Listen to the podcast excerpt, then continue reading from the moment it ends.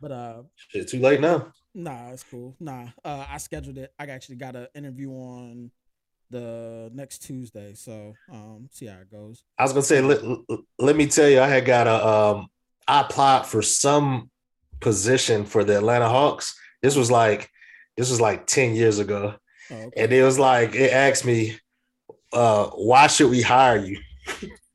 and I dead ass wrote in the comments.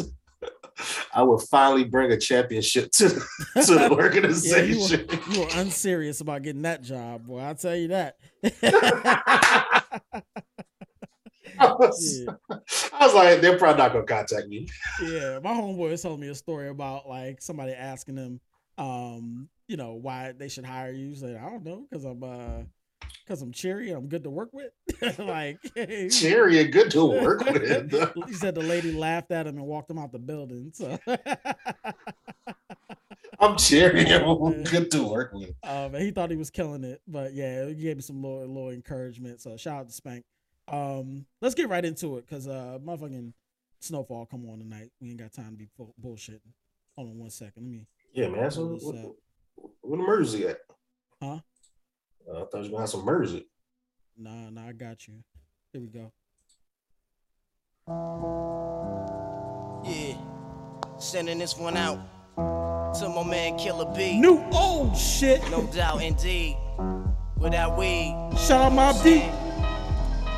Rest in peace, Prodigy. that old real shit. DJ Clue, Clue, Clue. There's a war going on outside, no man is safe from. You could run, but you can't hide forever from these streets that we done took. You walking with your head down, scared to look. You shook, cause ain't no such things as halfway Halfway crooks. crooks. They never around when the beef cooks in my part of town. It's similar to Vietnam. Now we all grown up and old and be on the cops' control. Welcome back have the riot gear ready. to another episode of Basis Banner. I am one of your hosts, Todd. I'm joined by my co-host, Paul. Uh, you can follow us on Instagram at basis underscore banner.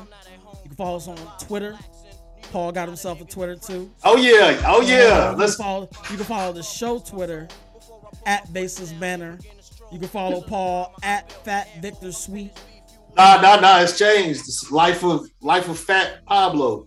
Okay, he changed the Life of Fat Pablo. You can't. You got to stick with something. So you gonna stick with that for a little bit. You're right. You're right. I think we'll stick with that. I think No we'll stick with that for No while. doubt. Uh, and then uh, you can also email the show if you have any questions, concerns.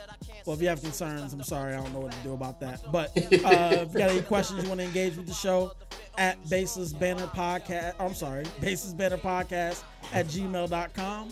Um, today we're gonna talk a little bit of uh, NBA. We got a little bit of news. We're gonna get into some festivals that announced their lineups. Talk a little bit about some of the uh, the Conway album that came out, uh, and then we'll get into our TV and movies and and wrap this up before Snowfall start. All right. Oh yeah. So we let's go. where do you want to start? Let's start with the NBA. Your boy Ja Morant. King Ja, baby. He's he's he's ascending to stardom. Have you listened to any of the episodes? Of, uh, did you listen to the episode of Dan um, or any of Dan uh, Le Batard? Yeah, I heard. I listened to it yesterday. The Hey, episodes yesterday. That whole bit with the the you know taking a step at step ahead, ascending. Like, Oh yeah, yeah. He said. So That- which one are they doing? Yeah, that G whole, that whole tangent, that whole tangent is like if somebody asked me why do I like the Dan Le Batard show, that would be it. Like that's that's You don't get the show. show. But yeah, that's that's the that's the that's the quintessential Dan Le Batard and friends. I mean, uh, but yeah, It's Ja great show, Morant, man. Ja Morant had himself a, a a weekend, and plus, I mean, I think what his last four, he's averaging like forty points, something crazy. At that dunk, Uh, he's av- yeah, I think he's averaging 44 points. Yep. had that dunk, Oh. and that uh, and that uh, Dunked on Jakob Poeltl. that buzzer beater in the first half um against the Spurs, like all in the same game. He's he's doing stuff that that that legends are made of right now. You know what I mean? Like forever this run is, um, and for whatever it will be, he's uh he seems to be coming into his own. What do You see what Iverson that as a did? You see what Iverson did? Yeah, I think the MVP talks are a little premature, but yeah, sure. There's, I mean, Steph Curry's still out there, Joel Embiid still having a good season. I mean, you know. Yeah, but I mean, the, I don't think Steph is in the top three though. I think uh I think Ja might be in front of Steph, in my might opinion. be. It might might be be. biased because actually we're half a game behind the Warriors. So Yep. Uh I've been telling people, I'm, I mean, everyone keeps laughing at me. I was looking at some old posts from last year. Memphis Grizzlies suck, Ja's overrated, blah, blah, blah. Talk Look at this. Shit. Talk Look what's shit. going on now. Look what's going on now. We the third best team in the league. The Three. league. I want to hear shit. You know who else is third best? Joe Budden, all time. That's right. That's right. Number third three. best. You, Top you three, not one or Budden and the two. Grizzlies. Uh, Yeah, that's man. right. Get give me some respect. I mean, what what more can you say? This man scored 52 points on, on 17 field goals, like 17 out of 21. Like, come on now, man. yeah. You can't stop this dude. He leads the league in paints in the points in the paint. The league, the league. So, I mean, we're gonna be a problem in the playoffs. Listen, Mhm. he's super aggressive. I think we're all running into like like if I were to you know compare this kind of run he's going on, like I oh uh, this kind of run that I feel like he's primed to go on. I'm thinking Mm-hmm. that like that Derrick Rose, uh, you know MVP season where Yep. he was just unstoppable. Uh, if he can keep himself healthy and you know maybe If- you know maybe maybe can- just relax a little bit. I, I mean, that that and it's, it's just like the the Blake Griffin effect, the D Wade effect. Yeah. Um, who else was it? The- not Iverson, but you know, just always trying to dunk on people. Like, just calm down a little bit, buddy. Like, don't get hurt. That's what I'm afraid of. Listen, him, right- getting hurt. right y'all y'all sitting nice at the third spot i mean you know a little bit uh well actually I, I had this on the docket but um you know the the the nuggets are getting back some key pieces so they're sure to i think surpass the the mavericks and even the jazz uh in the second half um you know i think that you know we're if if you're a team third in the west right now at this point in the season you know maybe not turning it off but certainly you know we're starting to kind of let's let's get to the playoffs so we can have you know we can have full strength uh, to get through these grueling couple of months uh, of, of the NBA playoffs, especially out there in the West, where Yep. you know everything is everything is so close. You know, from you know three to well, actually from two to two to six, really. Um, You- so You know who scares me though? I'm not even gonna lie. I put it on Twitter yesterday. Um, the the Timberwolves scare me. I'm not just talking about against my Grizzlies. I'm talking about anybody. They're young. They're fast. Yeah. They got a big man that can uh, stretch five and cat.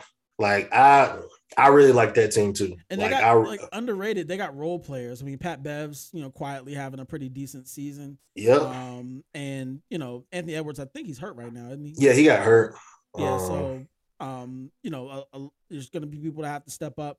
Um, yeah, they, let's they see- got see. shooters, man. They got the they got the makings of a of a good team. So um, we'll see what happens. Right now they're sitting at seventh. Um, but anything can happen in this second half. Um, and speaking of tours down there at the bottom, uh, the Lakers they stink. They really stink. Um, I actually saw this video. I want to play it for everybody uh, because I think this encapsulates what uh, Laker fandom is all about. Um, have you ever seen the the gentleman that got like the country accent? yeah, yeah, I'm tired of him. Yeah, yeah, I, I follow him. I can't remember his name. I think I think they broke him. Like Yeah, that's what it said on it. Said, I think they broke it. Here, here we go. Here we go. They beat the motherfucking Pelicans. The Pelicans. Is that what you telling me? Y'all can't beat the Pelicans.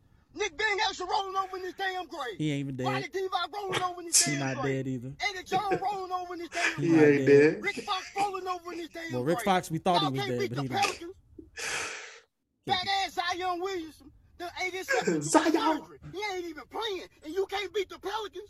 Jeanie Buss, fire Rob Pelinka. Fire. Fire Frank Vogel. No. All the assistant coaches. I want them motherfuckers. Let's go. Do you hear me?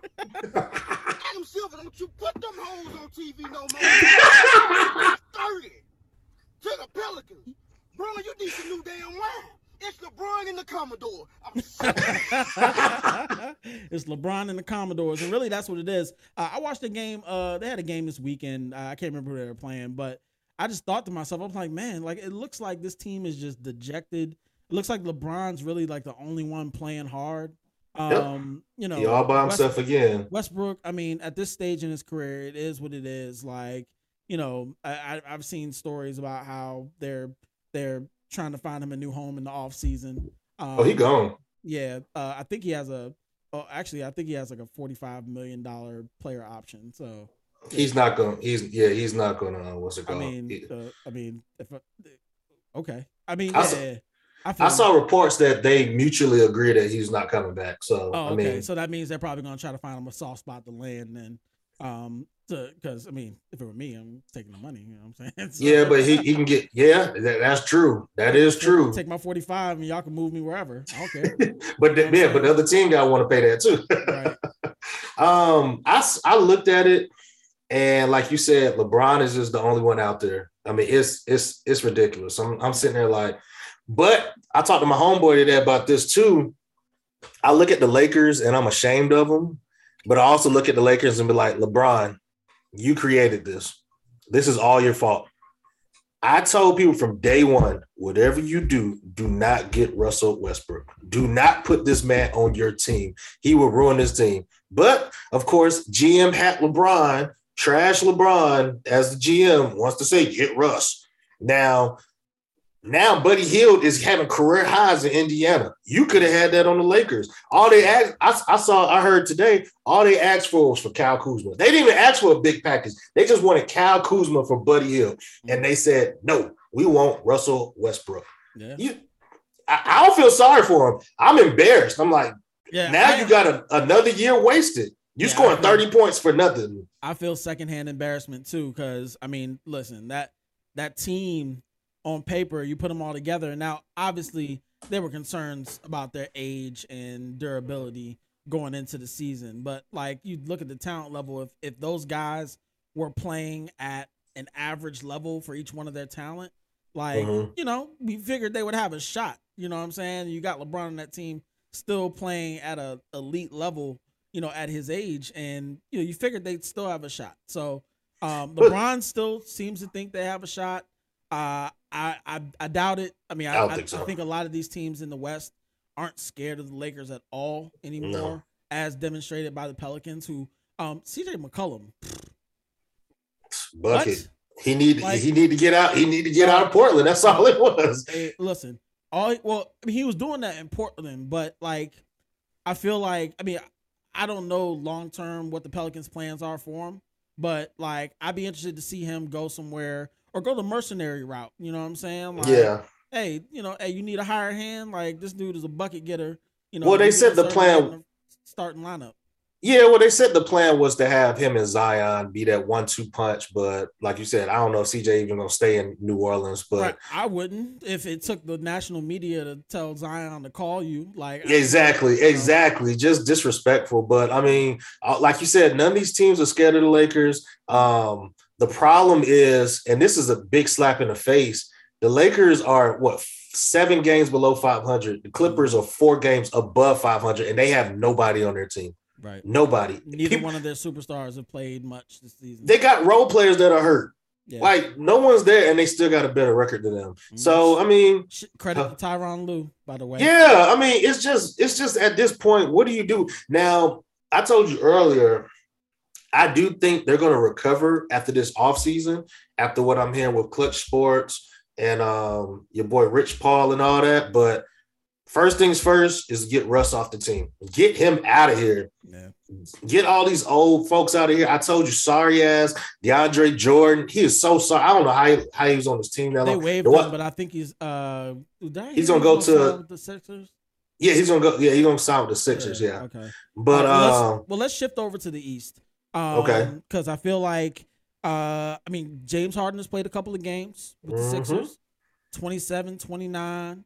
You know what I'm saying? Like, looking real hooping, good man. out there. He hooping, man. Um, so you know, again, my favorite to to make a to make a, a strong push in the second half is the Sixers. Now, we all think that the Nets can make up some ground, right? Like I feel like they'll progress to the to the mean, right? It can't get Like- any worse, but yeah, Right. You know what I'm saying? So, um, you know, that makes for an interesting race where you have the, the top two teams in the Heat and the Bulls. They don't look like they're budging in terms of uh, you know, how they're playing and and you know, them putting little streaks together here and there. Um, the Bucks are hanging around at four. The Cavs are still hanging around at five. Um, and so you know those those last four slots of the playoffs are you know fair game. You know in terms of in terms of uh, you know the Nets kind of trying to make a mark.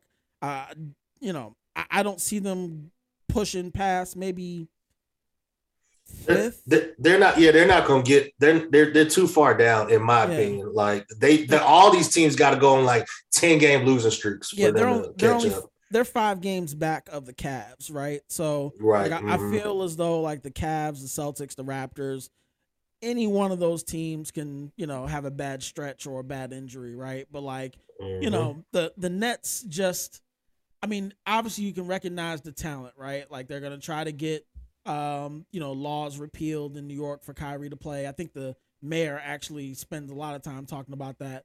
Um and uh you know KD's expected back soon. Um and then Ben Simmons whatever his back is doing is doing, but you know, if you know when he comes back, that's just an added element. Now, the concern with the Nets obviously is depth, right? Like you know, you got you got a shooter in Seth Curry, that's fine. You got Patty Mills, that's fine.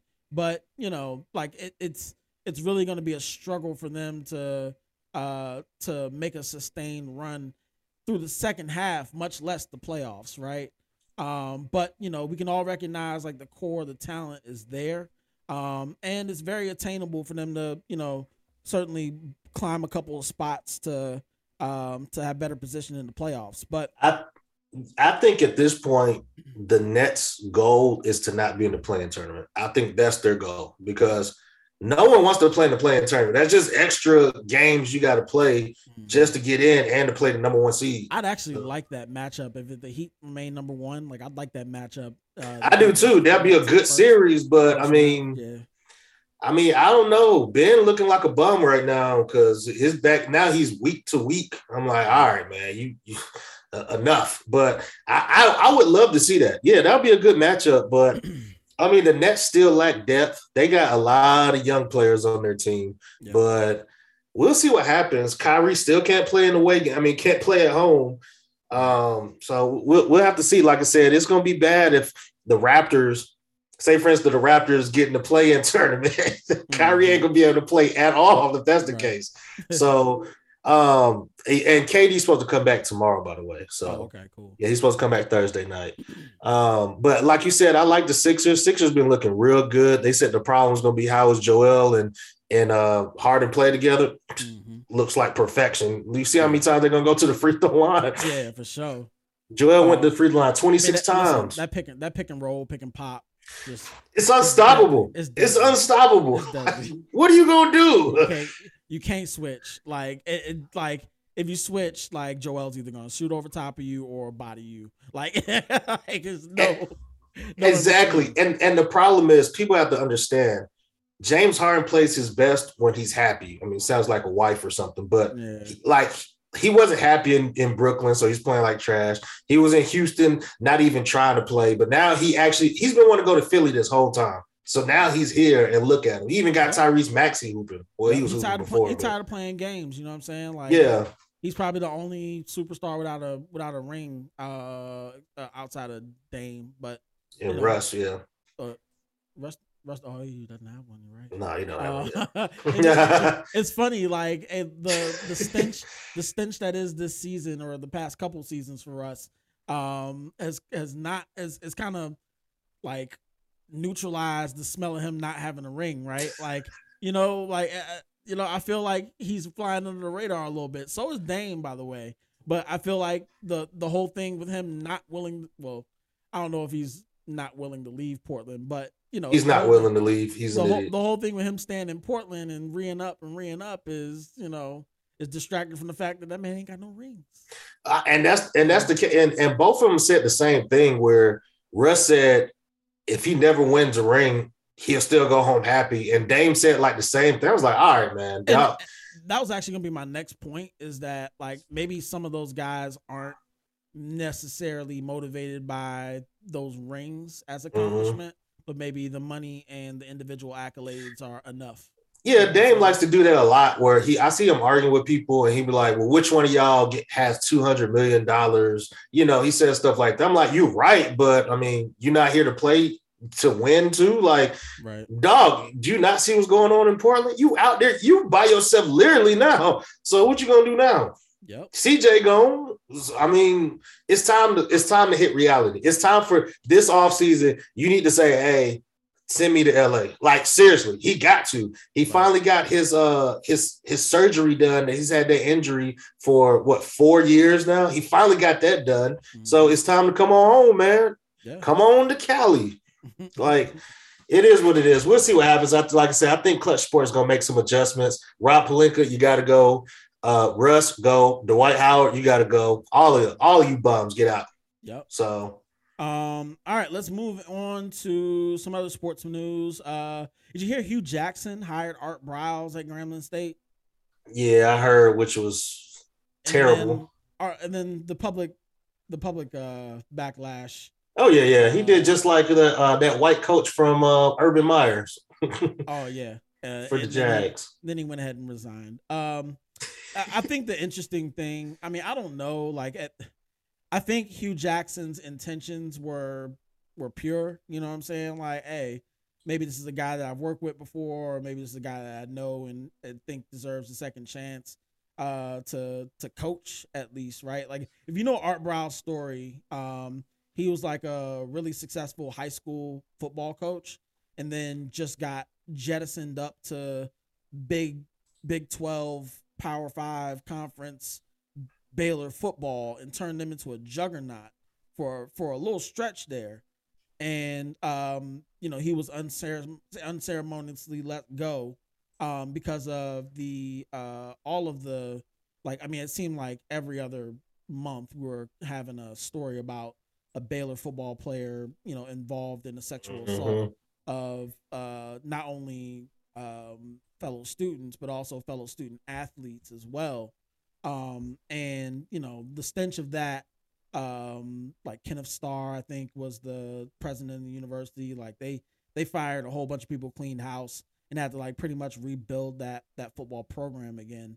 Um, and he, I mean, you know, he was part of it. He was part of the leadership. Um, you know, he circumvented, you know, character flaws and brought in a lot of guys that had, you know, questionable backgrounds in other places through the transfer portal just to be successful in winning football games. And so I can understand how if you are an alumni of, of Grambling State, like you like, um, we don't want these type of guys associated with like you got to realize too grambling state is the most probably the most historic winningness hbcu college football program i think like between them and southern like just recognizable right Mhm. and you know hell the the the the black college football coaches uh award is named after eddie robinson who was the legendary coach at grambling so See, that's what I was surprised at. Oh, I'm sorry. Go ahead. well, yeah, I was just I was just gonna say that you know that eh, you know I I realize in just reading Hue Jackson's statement that he released through his his his foundation, you know I realize what he was saying about the forgiveness, but he also has some other wild shit in there about like um just basically just dismissing sexual assault, uh basically saying like by bringing up that Art Briles was involved in you know the indirect harm of uh of sexual assault victims we're re-victimizing them by bringing it up. You know what i'm saying? And i thought that was kind of unfair unfair judgment to levy amongst the public you know that's not the way you deal with that kind of backlash Right. like you know like you can you could have just left it at the forgiveness and that would have been all but you know you had to go that extra step so you know he resigned so it's a pretty much non-story but I, I I I do think that they're gonna have, you know, kind of their foot on the, uh, Hue's neck. I mean, Hughes been kind of out here. You know what I'm saying? Like, He was tripping. What was it called? yeah, with Brian Flores, he Been kind of you know trying to be in the mix a little bit. And you know, I get it if you want to raise your profile, you know, and direct attention to your to your university or whatever. But I mean, this is this is probably not it. What did- What did I tell you about Hue when he first? I say, ah, this sound kind of suspect with all this. Yeah, they paid me too. And then two days later, I, I didn't mean it that way. I'm like, all right, man, you said they paid you. Right. um, this might be ignorant, but do HBCUs have white coaches? They have white coaches on staff. Uh, I can't. I don't know off the top of my head how many white head coaches they have, but Uh, certainly, there are white folks involved in the programs. Uh, hell, Oh, there are okay. white, they have white athletes um, at some of these schools. Yeah, I know that, but I was just, I was, you know, I've, I've always when I watch the HBCU team Mhm. or a game, like, you know, I don't really see white coaches. They would actually stand out, you know, because it's, it's HBCU. So I was just wondering, but Art Browse tried to sneak up in there with a different profile on face. He had a beard. Yeah, I was like, this can't be Art Browse from Baylor. Art Browse, is it? right, right. he tried to uh, go in disguise. I don't, or if you like, if you like baseball, uh, Davy, um, I think his name is Davy Young, um, who's a uh, who's a manager. No, was it Bobby? Was it Bobby Valentine? It was one of those managers for the Mets, and uh, he got ejected. He came back with a disguise on, and the ump sent them out back out again. Um, so so yeah. man. yeah, they they you know they they try to change the appearance. All right, next up in the news, um, the WNBA has fined the New York Liberty for providing their team with chartered flights. Um, I did want to do like a deep dive on some of this stuff when, uh, hopefully, Charlotte, if you're listening, hopefully we can get you on soon. Um, but I thought this was very interesting because, um, I think that like we all, you know, we've all recognized the power of of of the women's movement to get pay equality and get accommodations equality. I know the U.S. national team for soccer, the U.S. women's national team for soccer, um, just reached a, um, a landmark agreement um, to point them in the right direction to get you know equal accommodations. Um, far too far too past time for them to do that, but um, this in particular was interesting. Um, I know Liz Cambridge came out uh, maybe a week or two ago and was you know talking about how you know the accommodations for for WNBA players are piss poor. Uh, a lot of WNBA players, as we've seen, um, have full time jobs overseas, getting paid a lot more than they would in the WNBA. Is uh, she the president of like the the women's league or something? Like Who? Cambridge, because that's it's, it's like you know every time something happens It's- in the it's- WNBA, it's- she's she's So always you- talking. You and Darius Miles keep calling her Cambridge. It's Liz Cambage. No, Oh, can't. Well, okay, Yeah, yeah, I, I know who it is though, Yeah, but I, I, feel you. I feel you. I just want to make a Darius Miles joke. for a second. um, but uh, she's not the president or anything. She's just a player. Um, but uh, but basically, I'll, re- I'll read from this article in Sports Illustrated. Um, DiDi Richards lit up when she was asked to identify her favorite non-basketball moment of 2021. Me off the court, I think it would be Napa. The smiling Liberty guard told the media late September. She took, uh, though she took issue with the sweetness of the wine, an opinion echoed by a teammate sitting near uh, to her on the on the podium, Michaela, uh, who immediately nodded at the sound of the word Napa. Richards visibly relaxed as she recounted the trip. Napa was so much fun, though. It was just an opportunity for us to get together as a team and just be beautiful, you know, love and all that. Um, after the trip, Liberty guard Jazmine Jones said the team owners treat us just like the NBA team. Uh, the team owners in this case are Joseph Tsai, uh, and I apologize. Uh, I'm sure um, his wife's name will appear in this article. Uh, Clara Wu Tsai. Um, uh, they own that team and they own the Brooklyn Nets as well. Um, but um, they treat us just like the NBA team. Sabrina Ionescu asked her TikTok, uh, "Can can your owners do this?" Snitching. Um, and basically, uh, no, WNBA owners cannot. The Napa trip over Labor Day weekend violated the WNBA's collective bargaining agreement, a benefit that vastly exceeded the allowable compensation to players. So too did the charter flights Liberty uh, Joe uh, Liberty owners Joe and Clara Wu Tsai uh, bought and provided their team repeatedly throughout the second half of the NBA, WNBA season. A competitive advantage for the New York team that led uh, a league record five hundred thousand dollar fine of the team, originally floated by the league at one million, but reduced on appeal. Itself an irregular process, and the removal of l- the removal of Liberty executive Oliver Weisberg from the team executive committee.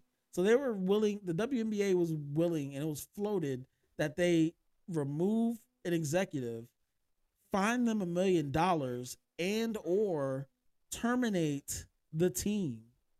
You know what I'm saying? And uh, there's much more in this SI article. Uh, if you happen to want to read up on it, uh, it was done by Howard Megdal, um, who writes on the WNBA. Um, but like, I think it's wild, right? That like, now we can all acknowledge. I think that you know the the women's the women's professional basketball scene Get no um, respect. doesn't get any respect. Now, I think a lot, a, a lot, a lot has been done uh, within the the NBA family to push and promote the the women's game. Um, but when it's all said and done, like I don't feel like the money making opportunities for women basketball is uh, is being looked at in the right way, right? Like, you know, you have stars in the WNBA that are bigger stars for their social media than they are Mhm. their players, right? Like the exact opposite of Major League Baseball, right?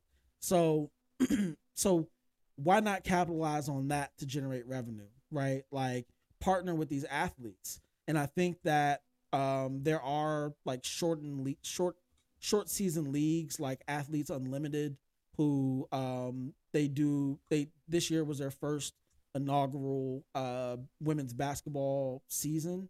Um, they do it from I believe like the last week or they do it from like mid January to they just wrapped up last week. Um, and like it's an opportunity for a lot of these women's players to stay stay domestically, get paid, you know, pretty decent, have health care, all types of stuff um, while they're waiting on WNBA season to to come about.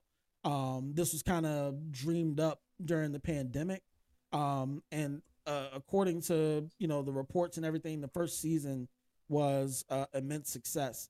Um, I, I listened to a podcast where the um, one of the principal owners of Athletes Unlimited was talking about their approach, and I found it interesting that they're they're not just looking at their players as employees; they're looking at at the players as partners, as executives, as their own brands. So you know the way that their season is structured, where like it's a week to week season. So like in one week, like there's a team captain who you know there's team captains and they draft their teams and they run a tournament that week.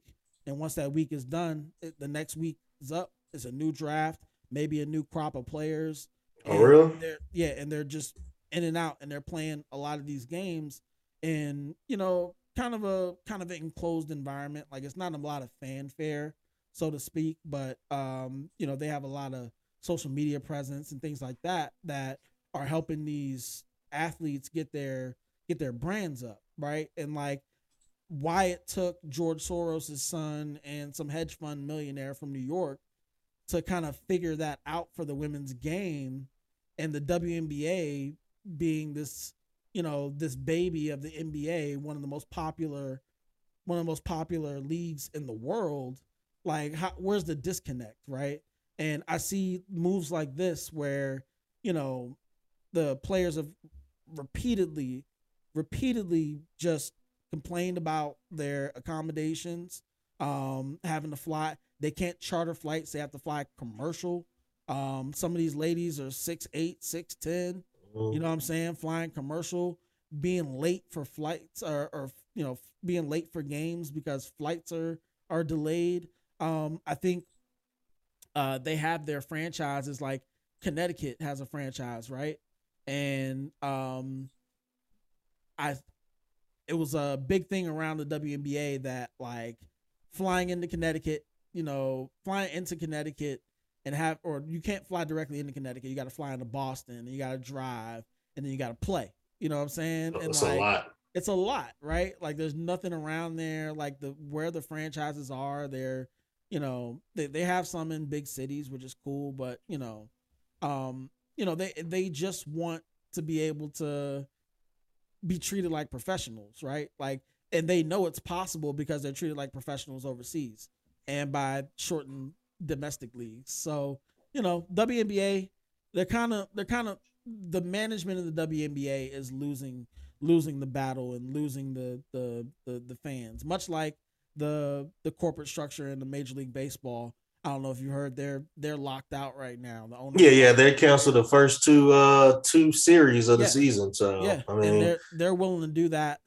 for a game that's just wholly unpopular. Just um, dying. You know exactly like millennials aren't going to baseball games anymore unless you really like baseball. Um, but you know they're they've struggled to get more people involved in the game. Um, and Well- you know, that's that's their that's their issue to figure out. Um, you know, shit, NASCAR got black people interested in NASCAR. You know what Yeah. I'm saying? Like I mean, but I- can do it.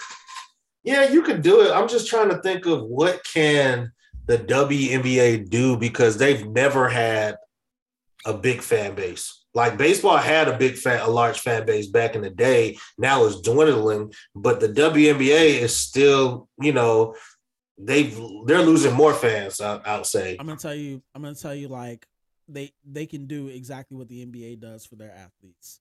They sell like the not in a romantic or sexual way, but they sell the sexiness of the game.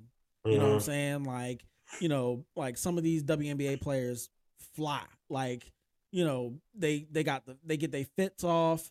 You know, you know, Mhm. Liz, Liz got an OnlyFans. Like, I'm not saying that that's what you use to promote your league, but Yeah, you see what yeah, I'm yeah. saying yeah. though, right? Like, uh, they, you know, like you have players um that are marketable, you know, and women love these women basketball players. Like on my timeline is nothing but like women bigging up like these these professional athletes. Like some even, you know, having women, you know, girl crushes on them and stuff. Like yeah. like there's there's ways you can market this game. Um shit, what I would do, and this is just me, is like during remember when they had during like the All-Star weekend where like they would have like the some of the women's players, you know, come in, participate in like the skills challenge or whatever. They only did it Mhm. for like maybe one or two years, but you know, pushing that out there. Uh, I think the NBA does a better job of you know when they're when the WNBA is in season, you know, showing the the the NBA players courtside and you know having them wear the the orange hoodies and all that kind of stuff. Like I think as a league they do little stuff, but they could take it a step further.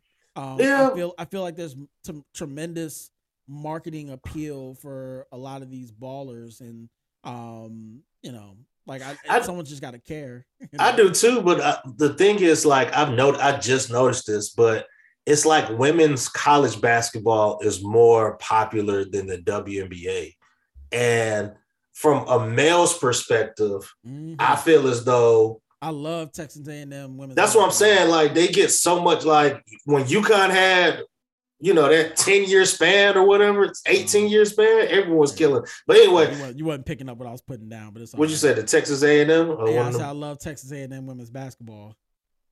Seen they coach? Oh yeah, the one they that they've been right, killing on Facebook. We can move on. Oh, okay, I got you. Uh, so so so so anyway, uh, it's, it's, it's some more coaches out there too. Um, you know it. Yeah. So, but what I was gonna say, but one thing I know coming from a man's perspective is that sometimes when we try to big up them, they take it the wrong way, and then it kind of like off putting. I'm just Uh, saying. I saw that with like. I mean, I don't think it's. I saw that with like Andre Iguodala when like they, when he said who's when- old, who's who's number zero, or whatever. Yeah, Yeah. she's like, oh, I got a name, and I mean, like she was like, I think she's she jumped out there, but like in the same in the same respect, right? Like you know, yeah, she got a name. You know what I'm saying? No, no, no. I get that, but I'm saying it's like every time.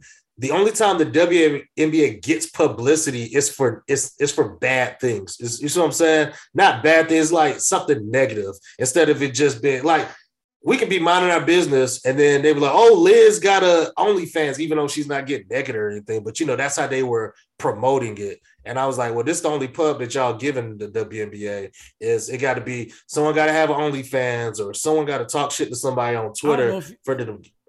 I don't know if you watched the WNBA All Star, uh, like that exhibition, that game that they had against the Olympic team. No, I didn't. Uh, that the whole event surrounding that WNBA All Star last year was really good.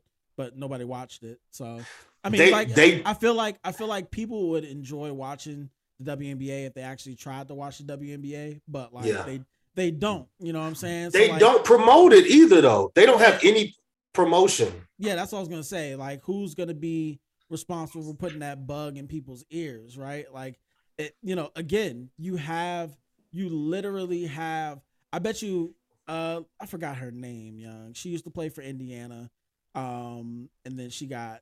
Uh, she was a free agent this year, signed somewhere else. Um, but like, you got you got players that you know have big social media followings, but maybe half the women that follow them don't even know they're basketball players. They just see like, you know, that they're they post makeup tutorials or whatever. You know what I'm Mhm. saying? But they they just known for that.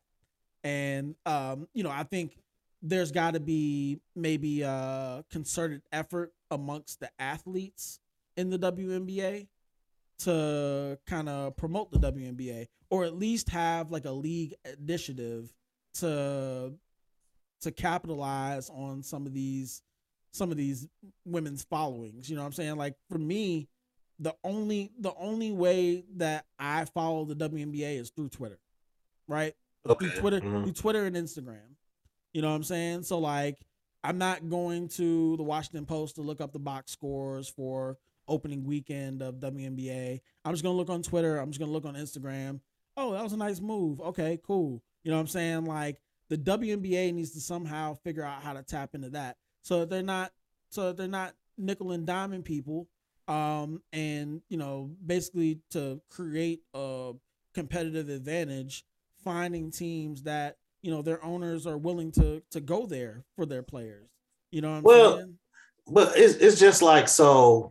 My TV is on ESPN probably ninety eight percent of the time, ninety nine percent of the time, like pretty much all day every day, and I don't ever see WNBA commercials. I don't see anything like promoting games. Well, during the season you do, because I I watched E ESPN. Yeah, but I'm saying they don't even hype you up like WNBA is coming, you know, like and then the only time I watch a game is on accident. Like I accidentally change it on there. I'm like, oh, okay, the game's on. Okay.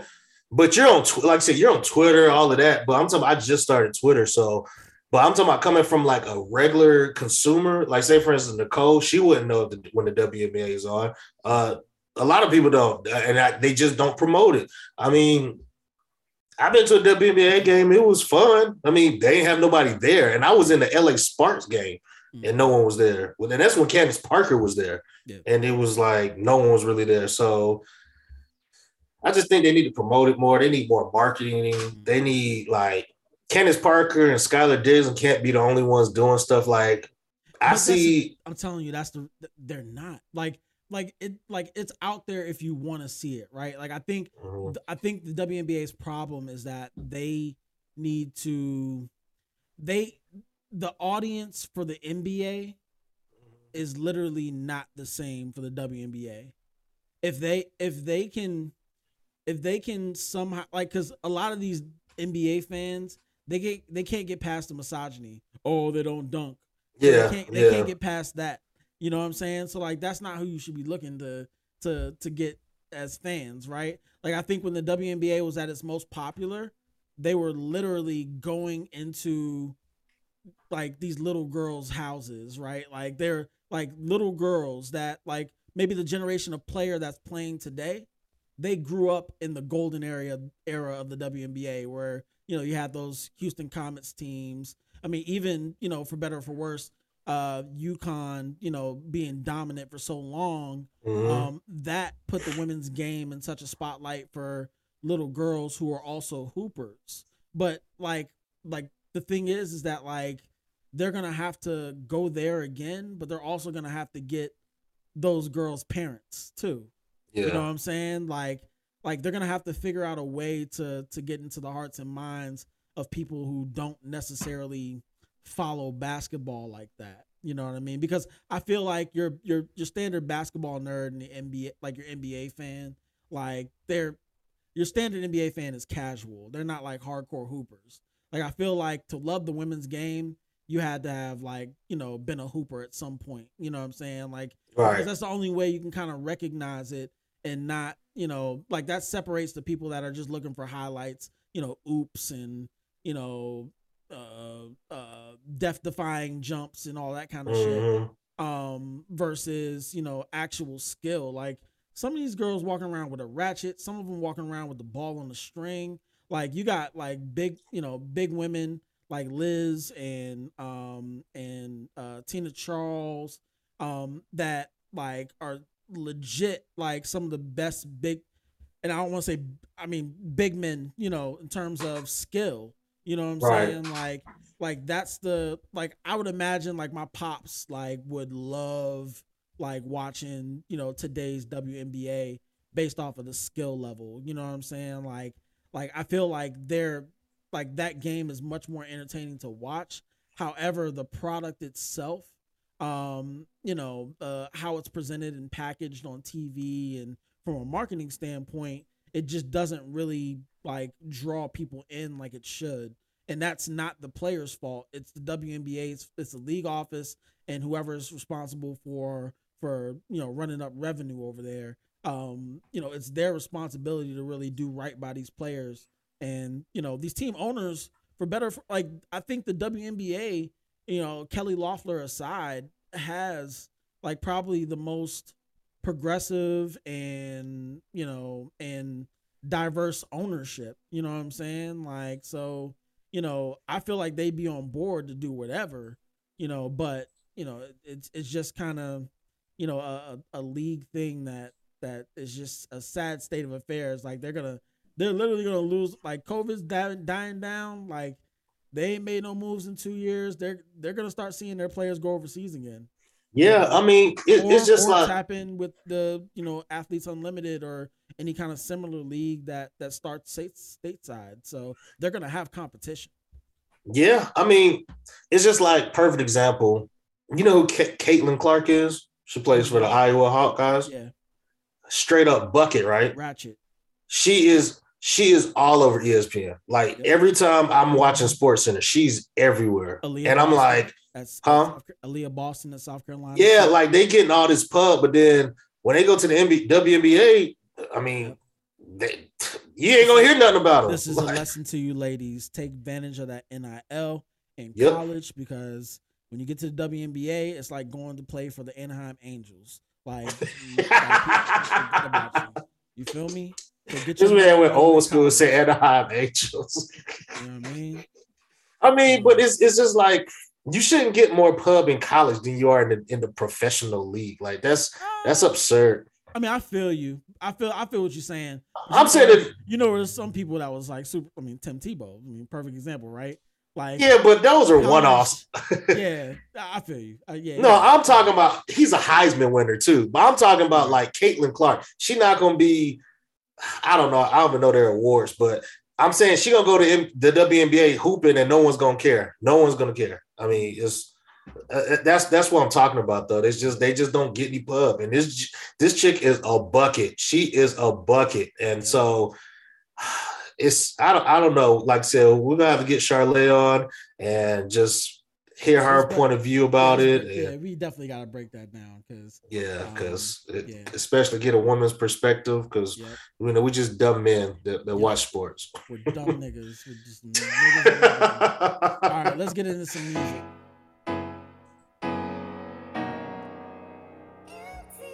New Conway. It's called Guilty. God don't make mistakes, y'all.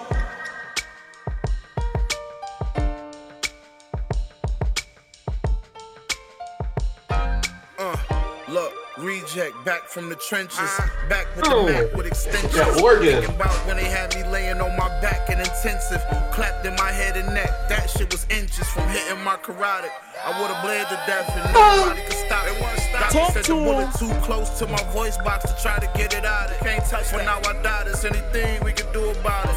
Bell's palsy from damage to my nerves, no feeling in my legs. I took a bullet in the head, nigga. That's why I chuckle at the comments that I read about the way my face look and shit. I could have been dead. dead. Focus on the lyrics, don't focus on my appearance. You know you too pussy to go through it, so you fear it. You You see the way that they quoting this shit hysterically. What you see is the dopest of any era machine. Like a line of some coke, you sit on a mirror, sniff, nigga. This shit is a gift, nigga. King of the underground, but still I'm a rich nigga. But few years ago, I was just on my dick, nigga. The moral of my story, I ain't switching my pitch, nigga. Staying Man. All right, man. All right, all right, man. Don't give him too much. Don't give him too much. Oh, listen, like this album really had to grow on me. I think, uh, Yeah, yeah. I think it's because I heard like a, you know a couple of these songs already, um, which was cool. You know what I'm saying? See, I told you, told you about that. I heard Stressed, I heard John Woo Flick, I heard Piano Love, or at least a version of it. Um, and you know, I, I, I just, I, you know, it took me a second to settle in, but dog, he murdered this shit. Like, Yep. he continued his his evolution, you know, in terms of like what he's been um, choosing for beats and what producers he's choosing to work with. Um, this is a really, really, really good debut uh, for a major label. Um, I think maybe his his deal is done with Shady, so I'm excited to see what he's got planned or what he's got in the tuck in terms of uh, getting out on the road, um, new music, different things like that. Uh, what he's gonna do with his Drumwork imprint. Uh, but yeah, really good album, man. What you think? And um, so, like you said, it kind of it need to grow on me. It probably needs to grow on me more. Um, because there's a couple of songs where I was like, all right, here's the typical Griselda. But then songs like what you just played, um, I gotta get the track listing out. That and it was like like I like when you when you actually being vulnerable and you tell like when he was saying he was depressed. Mhm. Uh, one of my favorite songs was so much more. That was a great song to me. Um, Chanel Pearls joint with Jill Scott rapping. Yeah, yeah. Hey, I was gonna I was gonna put on, on Facebook. I'm gonna say Jill Scott's verse was better than 2 Chainz's whole album. I mean, you, you controversial opinion, but I wouldn't be mad at you. but um, yeah, I mean, I, I liked it. Uh, I kind of wanted more, but you know, that's just me being greedy. Um, more than twelve songs. No, no, I'm saying like, so like Oh, you said, the beat select. Gotcha. Yeah, yeah, yeah. I wanted more from the content. Um, like I don't. It's just like what I said. I don't want to hear the same typical stuff all the time. Like switch it up. He switched it up on here, but it wasn't as much as I wanted him to do. So I mean, but it's his. You know, he had to stick to his roots. You know, but I, I, I really liked what he had to say on here. Um, This tear gas joint is crazy. yeah, we have to see what I'm happens. just trying Man. to keep my head above the water. My feet on solid ground. Post traumatic stress disorder got me smoking out of bound. Heard a nigga say he gon' do something to me. How that sound? Anybody get out of bounds? Shots gon' come and Talk knock to me down. him. Probably gon' get my flowers while I can smell them. It's gonna take my untimely demise before they realize I was a legend. I can see the shit now. Everybody posting their pictures with a caption to make people think you really was my nigga. Told my mama don't let them fuck niggas in my funeral. Bury me in my jewels so niggas know my life was beautiful. It was to write it, all challenges are invited. They always inspired by that feeling that I provided. Book of Conway, I'm far from my final chapter. Uh-huh. Retired trapper, my idols wasn't Yeah, no man, it just sounds good. Like, yeah, It does, Conway's, man. I mean, Conway's in a league of his own. I think. Um, I don't think too many people fucking with him right now. So, shout to Conway, shout to Griselda, um, shout to Shady. nope. Maybe we'll, we'll nope. let's go ahead and transition into this. So, uh, I think you were talking about it last week. How Joe was like, remember how he posted that thing where you know he was like pointing at, uh, he posted that meme of Russell Westbrook when he was pointing at the crowd. Yeah. Well, he's the whose man is this? Yeah, Uh-huh. you were trying to figure out what that meant. You thought it was Mhm. maybe Mal or somebody. Well, Yeah. turns out he was talking about his uh half of the slaughterhouse group, uh Crooked I and Joel Ortiz. They um Mhm. and did you have you seen did you see the video like that the little web series that they wanted to start? I saw I saw a preview of it. I didn't I didn't pay them no mind. Man, it looked like they just pressed. Like Yeah, I know. mean, I, I've uh, I, as much as I like Slaughterhouse, I've I can I'll, I'll say this on wax. I've never liked Crooked I or Joel. I mean, I'm not even talking about as as people. I'm talking about as rappers. I was like, they're the weakest ones on the group. Which people like to argue with me. I'm like, uh, I'd rather just listen to Royce Listen, and I'm, Joe. not, I'm, but- not, I'm not gonna argue with you. I I like all of them. Like I, you know, but I yeah, I figured. I mean, I knew you would like them, but I'm just saying, like, but then when they when they started doing this this past week, I'm like, all right, man, like you ain't really helping your case, and y'all, what are y'all doing? yeah. It But just go ahead, man. it just seemed very like pressed and very desperate. Like even the content they created out of it, like the um the the little webisodes they got, it's called Fourclosure, F O U R closure. You can look it up on YouTube. They've released two uh yeah, two um uh, Fucking clowns, episodes and basically they're they're deeming it as the end of Slaughterhouse. Uh of course Royce, you know, and Joe of the position that, you know, two niggas woke up one day and said, Hey, we wanna destroy half of the group and exactly. here we are. You know what I'm saying? And I'm sure they feel certain things about that, you know, given that, you know, they are kind of like a underground hip hop like like like you wanted this group to work. You know what I'm saying? Like I think, Mhm. you know, everybody that that's really in this shit, like, you know, everybody with their Jansports, they they really, they really, really, really wanted this shit to work. But, you know, I think we're all dis I think we all losing this, you know what I'm saying? And Yep. it's just sad to see niggas go out like this. So uh They look. I mean, they look like like they just look like some attention whores, bro. Like, what are y'all like, doing? Like, let it was- go. they were sitting in that barbecue restaurant looking like they was like like, Are you sure you wanna do this, man? Like you wanna you wanna yeah man, it's time, it's time. You know Bro, I was like, y'all got nothing else to do. Y'all got nothing else to do but bring this like up. dog, like y'all y'all all individually and you know, you might disagree, but they're all individually dope rappers. Like I feel like, you know, I'm not saying they're the not dope. is- I just don't like them. I mean, I just, I mean, Yeah, yeah, yeah, but I, am saying like the the the time is kind of past for them in terms of you know putting out music together. Like you know, Joel's been releasing music. I'm not sure if Crook's been releasing music like he that. has, he, he Um, has. Okay, Crook's been releasing music, and then you know Joe's not doing music anymore. So you know it, it you know it, it kind of is how it goes. Um, it's just sad that it ends like this. Like you know, in the You know what it remind me of? what's that? An Eminem move. Every time Eminem comes out with some music or he starts dissing people or name dropping and this big publicity stunt, I'm like, stop it, man. Like, you don't got to do that no more. Just sell your music, gonna sell for itself. Your true fans are gonna listen to it. You ain't got to go diss nobody. You don't have to make talk about, oh, it's only two of us out of four. Like, man, just stop. Like, y'all look like some clowns. Like, y'all really look like some clowns now. Are uh, Joel and Crooked I signed to Shady or something? I don't think so. Okay. I don't think so. I think uh you know they still got that Slaughterhouse album that never got released and they keep talking about that and I'm like y'all either release it or shut up. Who cares? Mm. Um now now was that song I think that song Joe played last week was on that Slaughterhouse yeah, album. on Glass House. Yep. Yeah, so I mean, I don't know. It it it was this was unwarranted. This was unnecessary.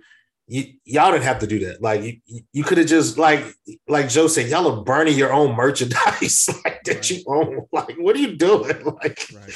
just just clown shit.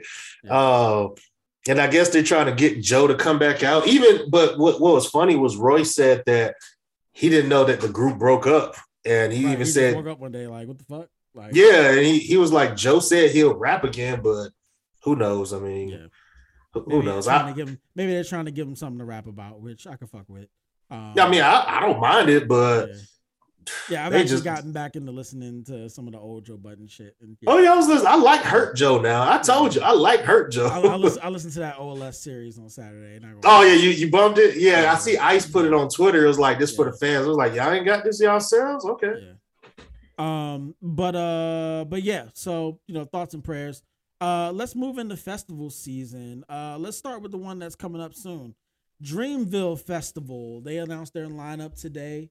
Um, and uh, it's a the I think the highlight um from this is that they are doing a two day event this time. Uh, the first time they did it, it was just a one day event. Um, it was super lit. I went.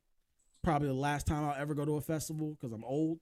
but uh, I'm I'm kidding. I'll probably go to a festival at some point. But um, but yeah, I mean, it was the first year they didn't really have the. I mean, they had a dope spot, Dorothea Dix Park, which is in the um like right outside of downtown Raleigh. It's huge, uh, huge acreage. It's right off of the NC State campus, so you know it's really dope. Um, but um, you know they didn't really have like the food vendors and shit like that. I mean, you know, for the amount of people that were there, they just Mhm. couldn't keep up. You know what I'm saying? So, um, but they had two stages. It was dope. This year they have a two day concert, uh, both Saturday and Sunday, April 2nd and 3rd.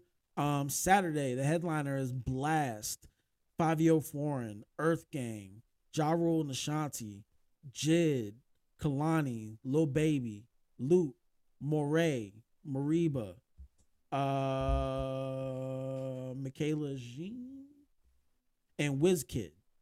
Um, and then Sunday, headlined by Ari Lennox, Boss, Bia, DJ Drama, Gangsta Grillz, which will feature Lil Wayne, Jeezy, and T.I., Kaz, J. Cole, Larry June, Moneybag, Rico Nasty, Omen, T Pain, The Hicks.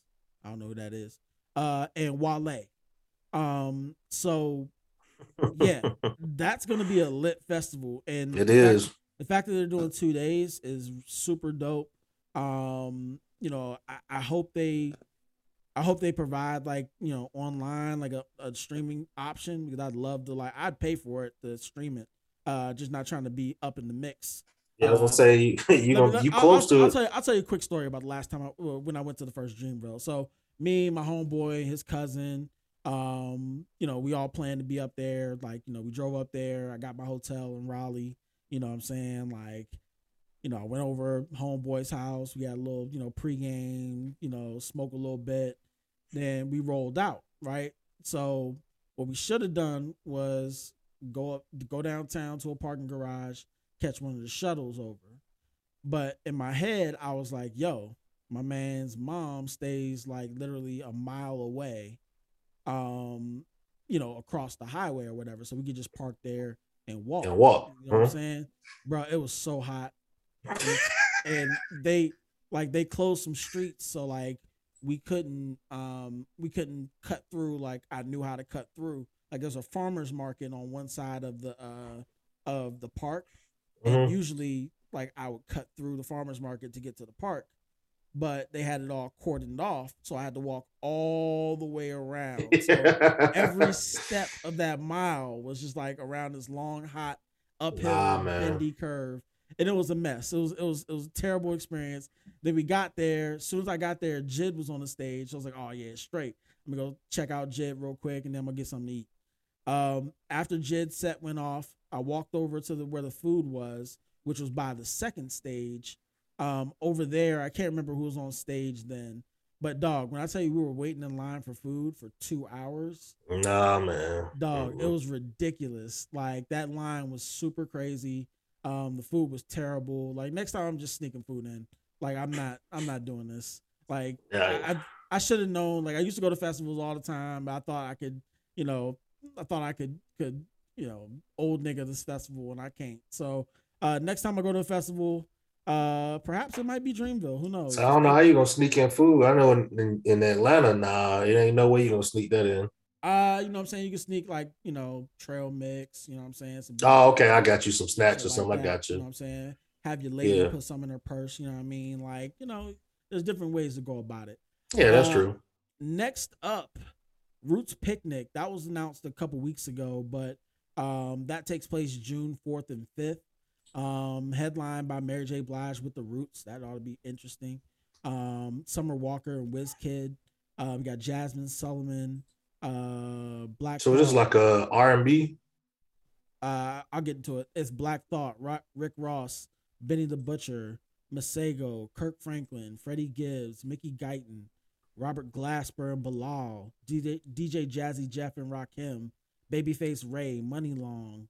Um, I don't know the rest of these niggas. Alex Isley, Tone Stith, Durand, uh, Tye Tribbett, Jordan Hawkins, Mac and Cheese, who is uh Gilly Gilly's son's uh group. Um, and then they'll have a podcast stage with million dollars worth of game. Rory and Mal, that's gonna be boring. Uh, Questlove, Earn Your Leisure, Horrible Decisions, Jemele Hill is Unbothered, Carefully Reckless with Jess Hilarious. Um, I don't know the rest of those. Around the Way Curls, Podcast Bowls. Um, yeah, I don't know none of them niggas. But uh oh, forgot Chief Keef, Tierra Whack, G Herbo, Music Soul Child, Keyshia Cole, SWV. Um, so yeah, that's gonna be lit too. Uh, that takes place in Philadelphia. Um, again, that's a two day festival, June 4th and 5th. Um, so yeah, that's gonna be lit. Um, I haven't seen I haven't seen uh if Afropunk has uh released their lineup. Um and I got I'm, I gotta check with Gerard. I'm not sure if he still works um for for the legal counsel, but uh I'll be on the lookout for Afropunk. I know they're taking their show on the road, so you're gonna like they have their home base in Brooklyn. Um, but they're gonna have a show in Atlanta, Miami, I believe Paris, um, which they've been doing for a couple of years now. Um, so I'll be interested to see what that lineup looks like when it comes out. Uh, of course, Pharrell's joint "Summer Something's in the Water." Um, got so where is this again? where's what? This festival, Which one? the one you was just talking about. Something in the water. Yeah. Uh, that one is in Virginia Beach. Oh, okay. Yeah, Hampton area. So, um, in the summer, that's like perfect too. Um, but yeah, so we'll see. Am I leaving out one? I feel like I missed one. Oh, Rolling Loud, Miami has a uh has a festival that they're that they're doing. Um, I can't remember who was on it. Um, I thought I saved it, but maybe I didn't. Uh, on, let's see. Rolling Loud. We're doing a little podcast here. Insert the uh, insert the because yeah, it's it's big. Uh, Rolling Loud. Because I know Kendrick's gonna be on one day, Kanye's gonna be on the other. Yeah. Oh, hey. All right, so it's three day, three day festival, July twenty second through twenty fourth. Uh, on Friday, you got Yay as the headliner, Playboi Carti, Lil Durk, Don Toliver, 2 Chainz, Lil Yachty, Three Six Mafia, Saweetie, um, G Herbo, Fivio Foreign, Bia, uh, Kash Doll, AB, your boy, is on the lineup. Oh, yeah. I, I heard. Day. Um, oh boy, I don't know the rest of these niggas. Little Darky, who's that? Uh, Did you hear? Uh, did you hear about the rumor though? what's that? Kendrick Lamar. Okay, so we're getting to Saturday. Futures uh, headline and Lil Uzi Vert, Gunna, DaBaby, Gucci Mane, Lil Tjay, Ski Master, Slump God, uh, City Girls, Kevin Gates, Amine, Latto, Soulja Boy, Nardo Wick, Key Glock, Action Bronson, Ace Hood, Dreezy, Lil Baby Tate. Um, I don't know the rest of them niggas. Saucy Santana, Dream Doll. Uh, I don't know the rest of them niggas. Nope, don't know the rest of them niggas. All right, and then Sunday, Kendrick Lamar headline, Lil Baby, Kodak Black, Baby Keem, uh, Trippie Redd, Moneybag Yo, ASAP Ferg, ESTG, Young Nudy, Currency, uh, Flo Milli, Tyler Ye- Yaweh, Shenseea, uh, Babyface Ray, Mozzy, Spot 'em, got 'em. Uh, boy. That's how I'm getting old. I'm getting old, dog. I don't know none of these names. They're small. I don't know none of these names. Plus surprise guest. There we go. That's a name I recognize. Plus Surprise guest? Yeah, so we might get some surprises. Um, yeah, that looks like it's gonna be a pretty lit lineup too. Uh, I think I think I think if you were going to going to go on one day, you probably hit the Sunday lineup with Kendrick uh, headlining because you got Money Bag on there, you got Yep. uh, you already know. you got ESTG on there, Currency on there. You know what I'm saying? Got your boy Mozzy. Mozzy on there. You know what I mean? So, um, you know, as always, when going to Rolling Loud, stay safe, stay free, and stay blessed. Uh, because police is out there, so you know what you're getting into. You are, we got we got well enough advance notice. I, I I shouldn't be hearing about any of these artists, you know, and Rolling Loud especially. They gotta tighten up because they're actually being sued by uh Slim 400's uh, family because he Oh, got, really? yeah because he got stabbed at a Rolling Loud event in Louisiana or in uh, L.A. and he died. And um, you know, if you're there to work, you ought, you ought to be able to work in a safe environment. And, Mhm. you know, the venue, the festival, whoever. Especially if some, something happens, security should at least intervene or Yep. keep keep that from happening. Or But they should, you know, let the people move with who they move with, so that there's it doesn't happen. Yeah. right. But Um, but no, I was gonna say the rumor was about Kendrick Lamar. Uh, it was, it was. I'm surprised you didn't catch this. They said Rolling Loud tweeted today about Kendrick Lamar being there, and they said, "Yep, it's exactly what you think it is." Um, and he said a new album, huh? don't, care. I, I've stopped caring, young. I, Oh. I've, I've, I've stopped caring. When After you kept giving me false hope. Hey, now you listen, stop caring. Hey, look, listen. Like you know, people can change. I can evolve.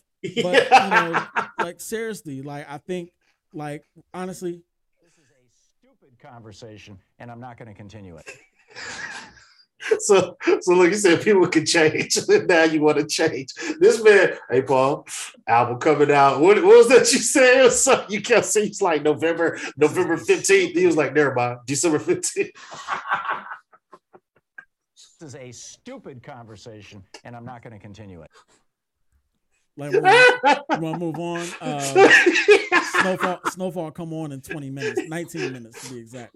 no, it comes out in an hour and nineteen minutes. Oh, is it ten o'clock? Yeah, look at you, you wildin', man. Nah, man, Kendrick. I feel like you know. Hey, look, he gonna give us the music when he give us the music. Oh Um, man, you it's know. been five years, dog. Like, it's like, yeah, it- ridiculous. it's, it's been five years. I can wait like four months. I'm cool with it. Whatever, whatever, dog. Like you know, do you? Um, let's move on. Better to, than want to talk now. It's better than want to give let's, up. let's move on to TV and movies. Let's get into it. Um, yeah, this week, uh, Tommy broke me. I, I I'm fed up. Um, it definitely is one of the weaker power spinoffs so far. It's the Um, weakest. It's the I weakest. thought I thought that like I thought I was gonna be all in like the like like midway through this episode. I was like, oh shit, okay, we bringing the Serbians back, cool. You know what I'm saying? Like be That's dead. Eh, immediately. They kill off. They kill off the one good thing. Like didn't All we almost didn't we almost have it all? You know what I'm saying? Like Look, I saw. I was like, huh? you you bring them Serbians back in. I'm I'm I'm there Sunday morning, twelve o'clock.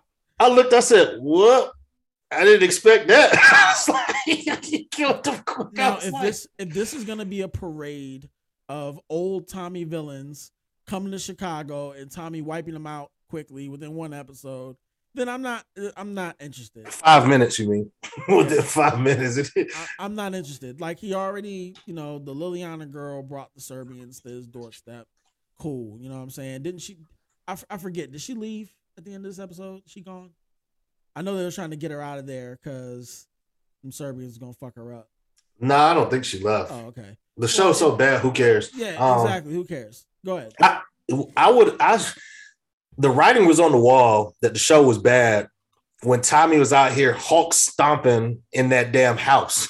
when he kept doing it, he did it like three times. Like, why does he keep doing that? Like, why you keep trying to step on her? Then all of a sudden he Oh. steps on it and Yeah, it's like coke in the floor Like or to heroin.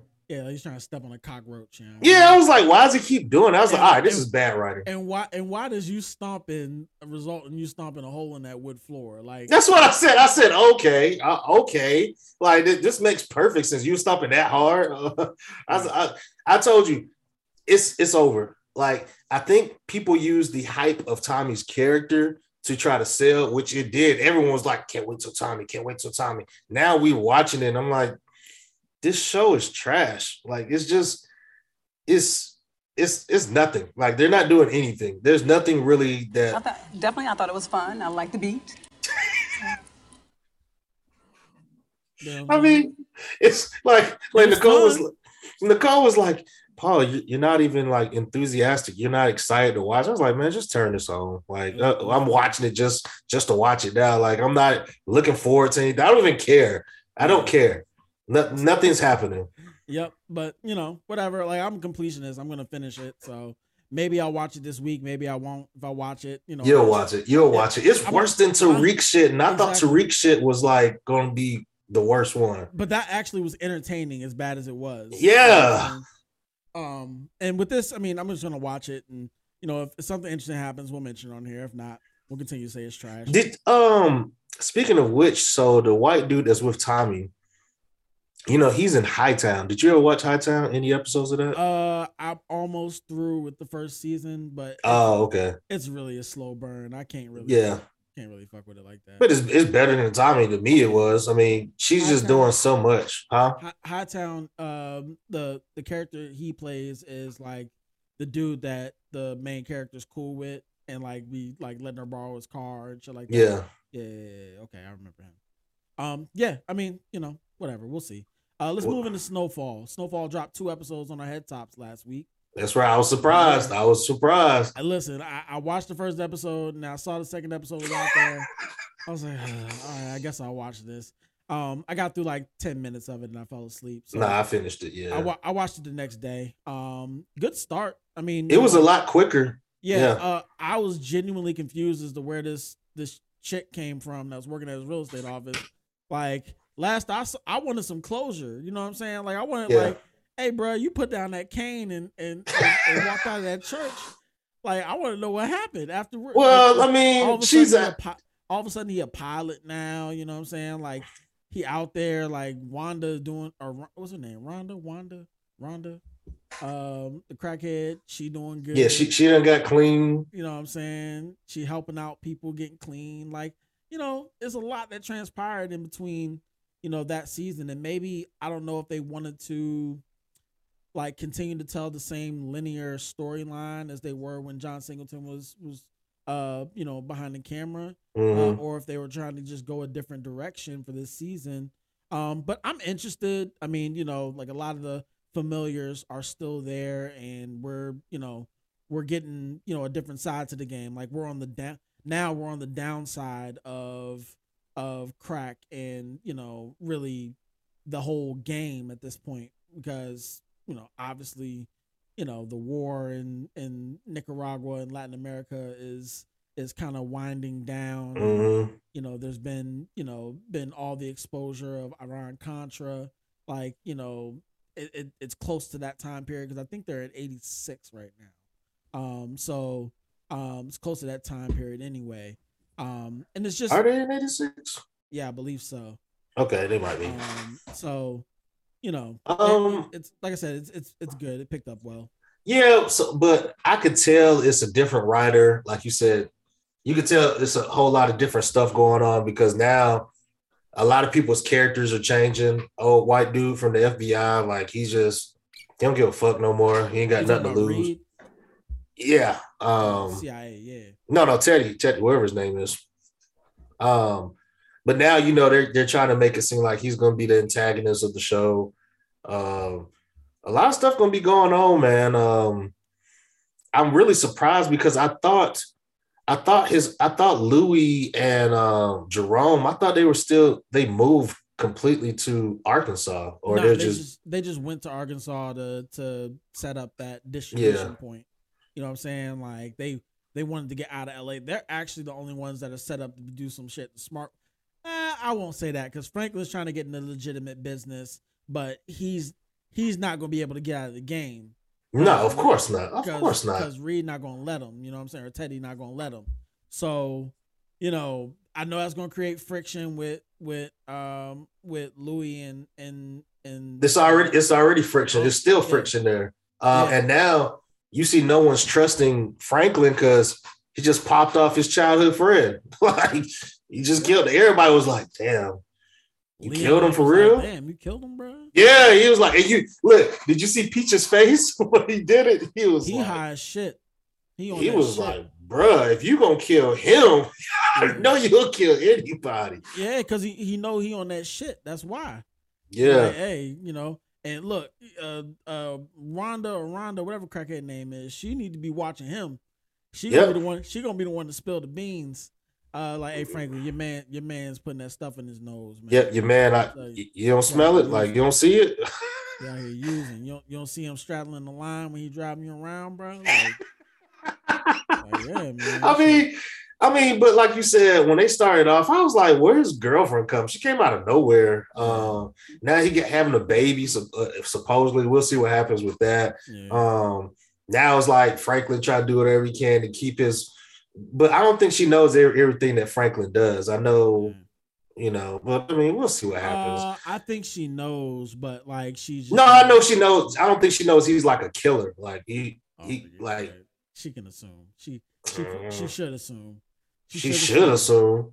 But but again, we don't know where she came from. We don't know how they met. We don't know. Yeah, I was like, oh, she might be a plant now. but that's the thing. Like, I, I mean, that's the obvious swerve, right? Like, anybody can write that. You know, hey, we don't know where this chick came from. Yeah, Uh, she obviously had to do something to get close to Franklin because we know how Franklin just got burnt already, and he's like, you know, he's a smart guy. He learns from his mistakes, so to speak. So, like, you know, we'll see how we'll see how she got close. I'm sure they'll uh, elaborate on that a little bit uh, throughout the season.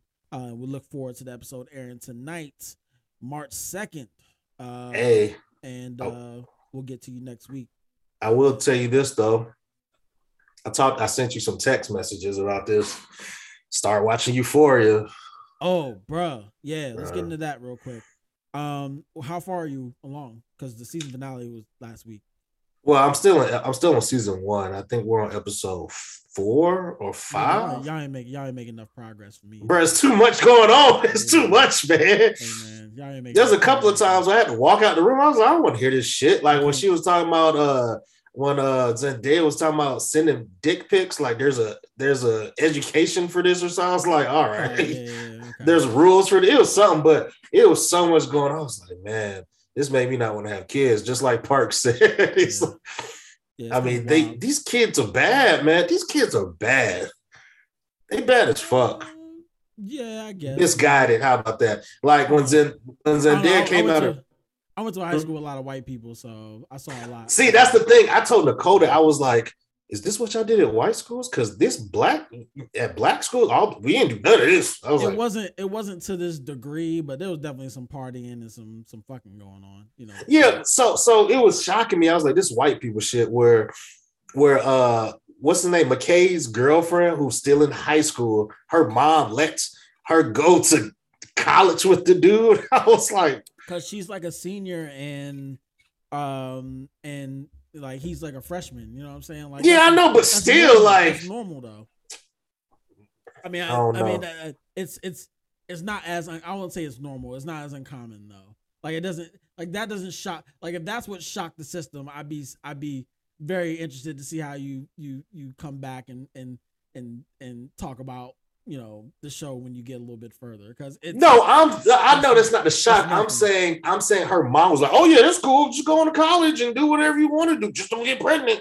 Don't have sex with an adult. Oh, she's also a drunk, and you know. Yeah, well, that's true. That's true. She always has a, a glass in her hand. I don't know if you. I don't know if you had any friends in high school that like you could tell their parents were saucy.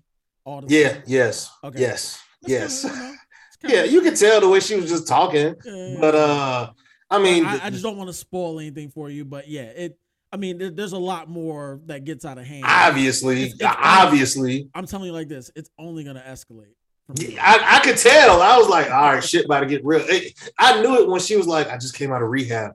I had no fucking way I was going to stay sober. I was like, you wow as a day. yeah. So yeah, continue watching that. Let me know. Let me know what you think. Um, you know, we'll talk about it at some point. Uh. Gemstones wrapped up this week too. Uh, have you have you been watching that at all? No, but then uh, I walked up. I think that was the season finale. Anyway, I saw your boy Walton Goggins. I forgot his his, uh, his Baby actor. Billy, bitch. Yeah, baby. He he had. I, I walked. I, I turned it on, and he had completely different skin complexion. All this. I was like, all right, let me turn it off because something must have happened. Baby Baby Billy was a, was a was a uh, six man of the year in this this uh this latest season, dog. I'm telling you, bro. Like that dude, he's so fucking good. Yeah, Walton Goggins. Walk, like- walk. He's he's good at Walton- everything. Walton Goggins is is my Daniel Day Lewis. Okay, my man Oh, got man. range. yeah, got he he got. he got the comedy like down like jesus like any like even in um vice principals that dude was ridiculous he was man listen i'm sorry there's something about because this show is is somewhat improv like i think it's like 75% improv with like you know structure. Mostly all that Danny McBride shit is with with all of them. I don't know if you've ever seen the um uh well Eastbound and Down. Will Ferrell was was in an episode. It was a scene with Will Ferrell, Craig Robinson, and uh, Oh and man, I Danny know this McBride. one. And uh Will Ferrell was like trying to describe something, and he kept doing it over and over, and they all they both kept breaking character. Craig Robinson could not stop laughing because this motherfucker uh, Will Ferrell was acting so stupid. Yeah, he had this like he had this like silver haired wig on, and he was dressed in this suit. He had sunglasses, and he was talking kind of like a like a like if you could imagine like a white pimp would look Mhm. like. like Will Ferrell's he's always doing dumb shit though, man. Um. So yeah, super good. Um. They they wrapped up with a bang. Eric Andre, bravo, you did a good job this season. Um. And uh, yeah, that's it on that. Uh, Bel Air, you caught up on that? Uh, I thought a new yeah a new episode comes out tomorrow, right? Yeah, but Yeah, yeah, yeah. I caught up on all the episodes. Yep. Um. Carlton, still an asshole. Uh, Well, let, let, Trey, oh Trey, yeah. Let's talk about let's talk about your boy Trey real quick. Go ahead. It's Trey and Carlton. Trey acting like a little bitch. He act like a straight up bitch. Like I'm like, dude, what are you doing? Y'all acting like lovers. when they Huh? were sitting next to each other at that table and they was kind of talking and stuff.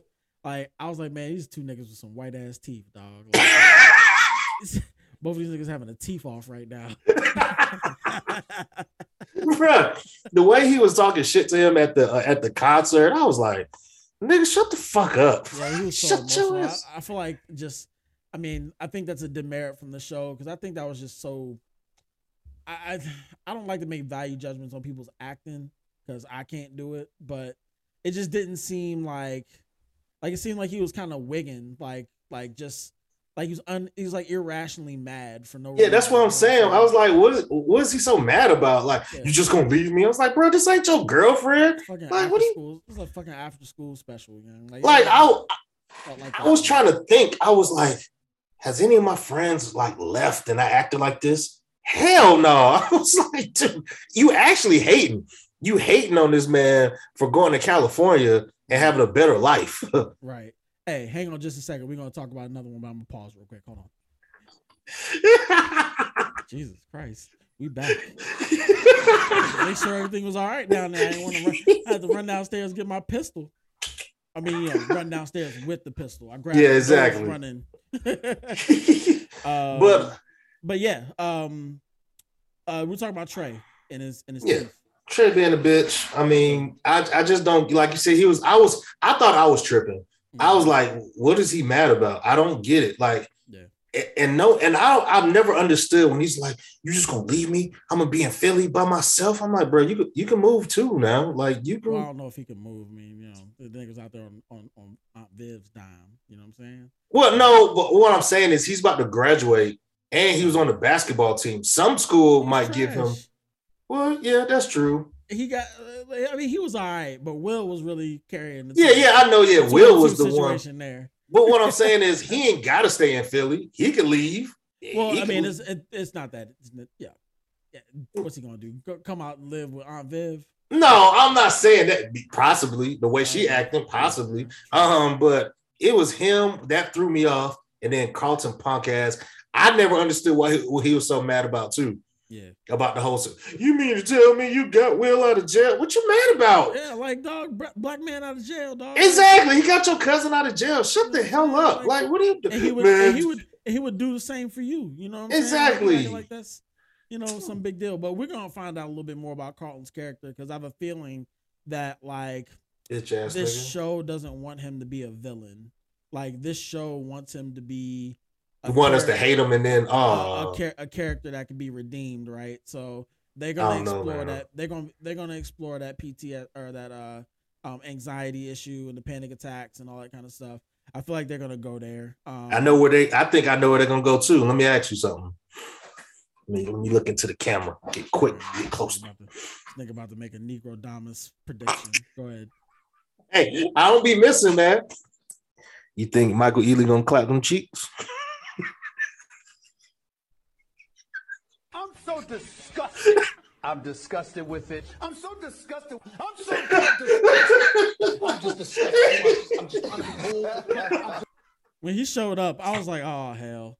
Yeah, exactly. I said, I said, uh oh. And he pressed too. He like, oh, you know, I saved this spot for you. Yeah, Vivian Smith. I meant Yeah, I Banks. Banks. I said, oh, they got light green eye uh-huh. Michael Ealy on the show. Oh, she about to fold. Will Then I gonna- said, Will gonna see him and be like, Get that nigger out of here.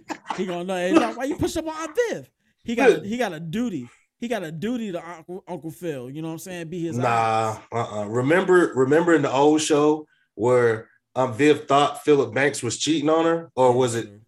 So what's gonna happen is um Viv gonna cheat on Uncle Phil. It's gonna happen. It's gonna happen. Nigga, You uh, no. I don't. you don't think so? You don't think so? They're gonna have to put some drama in this. Like I mean, Aunt he- Viv about to and Michael Ealy character, he only an artist, right? He ain't got no, you know, he ain't got no bona fides. He not like a exactly. That's what's gonna make it worse. That's what's gonna make it worse. That's what's going. Phil can make that nigga life. Jeffrey gonna make that nigga disappear. You keep He done already smashed after he he gonna get killed, but he done already smashed now. That's what fine. now? That's fine. That's fine. All right, uh, Jeff- don't Jeffrey- say y'all hear first. Michael Ealy's character is gonna clap Aunt Viv's cheeks. Jeffrey. It's obvious. Jeffrey will put that nigga head in a bucket of paint. you know? It's too late. It's too late. He would have already smashed. It's too late. Okay. Okay. Ain't nothing. That don't mean nothing. That ain't no problem. That ain't no problem. Just saying, they got Jazz and Hillary liking each other. Yeah, I think Uh, the chem- their chemistry on screen is pretty good. Yeah, You know? Um, looks legit. Yeah, Who's the dude that plays uh Jazz? I feel like I've seen him in something. seen him before too. Yeah, you're right. I have seen him before. Um, was he's he uh, Ralph? Was he Ralph Tresvant in the uh, new edition joint? Kind of favors him. I don't know. I don't think so. Uh, let me see where he's from. He's yeah, he's definitely he definitely looks familiar. Um, but a lot of people have been shitting on this. Here is. He's on mainstream. You heard of that? Nah. He's in the he was in uh Rel show, NCIS, South Central Love, Wisdom of the Crowd. I don't know any of these. Right, yeah, I don't know this nigga, but he's good though. Um, you know, he's he performing pretty well on the scenes that he's that he's in. Um, but yeah, that chemistry's cool. Um, yeah, I can't really think any other storylines on there that's worth exploring. Um, I mean, Uncle Phil saying "fuck the police" and then you know, and then standing on it. You know, that'll be interesting. You know, he's probably gonna end up winning the DA spot. Like he's been in Shameless, but yeah, um, he yeah he was. I I don't I like the show a lot. Of, I see I've only saw one person hating on the show, but I like it. I don't see anything problem. I mean, I do see Will. He's he cries on every episode. I have noticed that, but I think it's pretty good. I think it is good. Um, For sure. we'll see what happens though. Um, I did want a quick honorable mention. I'd be remiss if I didn't mention uh Billions. Excellent. Um, you know, starting to take shape. I believe they're getting another season. So So it's catching up now. I mean, it's starting to ramp up. Like Uh, nah, it's kind of getting in mid-season form. Uh, Okay. all the, all the pieces are moving. Um, and you know, if you watch Billions, you know, you know the the antagonist, um, for the last four seasons, um, has left the show, so they have a new antagonist. Uh, but uh, but yeah, it's you know, it's it's still the same formula. Um, the Chuck Rhodes is you know hell bent on exposing and and and and really holding these uh billionaires feet to the fire. And he's using any means necessary to do so at the cost of anything. Um same formula but you know uh different characters. And it's uh yeah like i said it started to pick up so excited to see it. Um i also started another series on showtime. It's called super pumped it's about uh the creation of uber Oh, and, okay. uh, and uh joseph gordon-levitt plays in it Oh in it. man. Okay. um and uh it's really good so Okay, um, I mean he's a little suspect at times with his with his uh his acting sometimes, But I think he's I think he's kind of one note, you know, at this point. I, I did I did like him in Looper. Um, Oh, that was a good. Yeah, that was a good movie. Uh, but like Um, you know, 500 Days of Summer, that's a cool movie. You know, what I'm saying I'm, he's been, I'm sure he's been in a lot more. Um, but you know, to me, he's kind of a one note actor. You know, not bad, but not particularly great. But he's great Yeah. at this role. He's great at being an asshole. I'll tell you that. yeah, he really- is. Yeah. really good at that. So, um, you know, I'll continue watching that. Um, Winning Time, the uh Showtime Lakers. Well, it's on HBO, um, but it's covering the period of Showtime Lakers. That premieres this Sunday at nine o'clock. He actually looks like magic. yeah. Um, that looks to be a great series, and just for the sheer fact that Magic Johnson said that, yeah, I won't be watching this. Yeah, he said he didn't want it to come out. or yeah, he didn't want it to come out. Lets me know there's gonna be some inconvenient truths in there. Yep. Uh, and I'm here for it. Like HBO, like this has the chance to. You know what this reminds me of? What what uh playmakers could have been Uh, if mhm. HBO just would have picked up playmakers. yeah, I mean, But like this is like this is an actual real story though. But I think it's kind of shot in that way. I believe who is it that um that's doing this? Is it Adam McKay? I feel like Adam McKay is doing this. I don't. Is it? Is it? Um, Uh, I think it is because I think I remember seeing his name somewhere. Yeah, I believe Adam McKay is doing this, and he's beefing with Will Ferrell right now. So, um, Oh, he is. yeah, because Will Ferrell is like super Lakers fan, and I think he wanted to be Oh. part of the movie, and then um, uh, the Adam McKay um, chose somebody else, or I believe it was uh, what's my man's name from Step Brothers, John C. Reilly, um, chose him to, um, you know, be involved with the project. So, you know, we'll Yeah, Adam McKay is a executive producer. Yep. Yep. So yeah, this is gonna be good. I fucks with Adam McKay, um, the activist director. So uh, I can't Makes some wait. good shit. That's gonna be appointment television. Um, maybe hey, maybe my girl can learn a little bit about the Showtime Lakers. Uh, you know, maybe it'll be an educational experience. Um, Magic. yeah, yeah, it's magic, baby. It's magic, Um, baby. uh, finally, let's wrap up the movie segment. We both saw a movie this week. The three five, the three five five movie Mhm. uh, on uh, Peacock. Um, so if you watch Bel Air, you can just hop on Peacock and uh, and uh, watch this. It starred Penelope Cruz, Lupita Nyong'o, um, and some a couple other white ladies. Is it Jessica Chastain? I'm sorry, Jessica Chastain. He said a bunch and a bunch of Jessica Chastain, Diane Kruger, Diane Penelope Kruger, Cruz, That's what it was. Diane Kruger. Fan Bing Bing. Uh, she was not in. She wasn't in it that. No, okay. Yes, I mean, yes, yeah. she was. Yeah. Okay. Yeah. So, um, yeah. Uh, basically, I'll read the synopsis.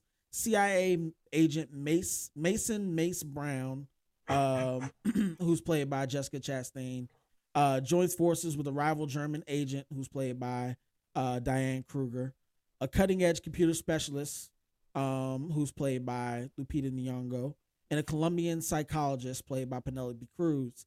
Um, when a top secret weapon falls into the hands of a group of mercenaries, together the four women embark on a breakneck mission uh, to save the world while staying one step ahead of the mysterious figure who's tracking their every move. Um, so first off, I'll start. Paul, what did you like about this movie?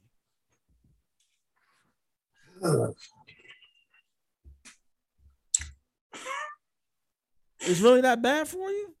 Um, I like s- some of the action. Okay, that's where Yeah, that's, like- that's a good place to start. Yeah, I like the action too. I, I like uh, some of it. Yeah, I like lost, some of it. lost for words. Cat, you got cat got your tongue, dog. I mean, go ahead, man. What, what right, you so, like about the movie? um, right. what you like? About- I'll I'll expound being the professional here. Uh, I'll I'll say I like the action. Um, I thought some of the action sequencing and the uh, actually, you know what? I, I won't I won't bite off yours. For me, I like the cinematography. I like how it was shot. Um, the locations they used, all that good stuff. Um, You're good, man. You're good. Another another thing I liked was the casting. Um, Okay. uh, I did like Lupita as the you know tech geek that's trying to start her life over and you know got pulled back into the game um, by Jessica Chastain, but they got this kind of sisterly bond that you know that kind of you know shines through, or this duty I'd say, not because it wasn't so much them as friends, but more you know this sense of duty um, as patriots for their various countries to you know take this take this mission on. So um, that was cool. Um, I like the German agent only because she was like the best in terms of like the fight choreography to me.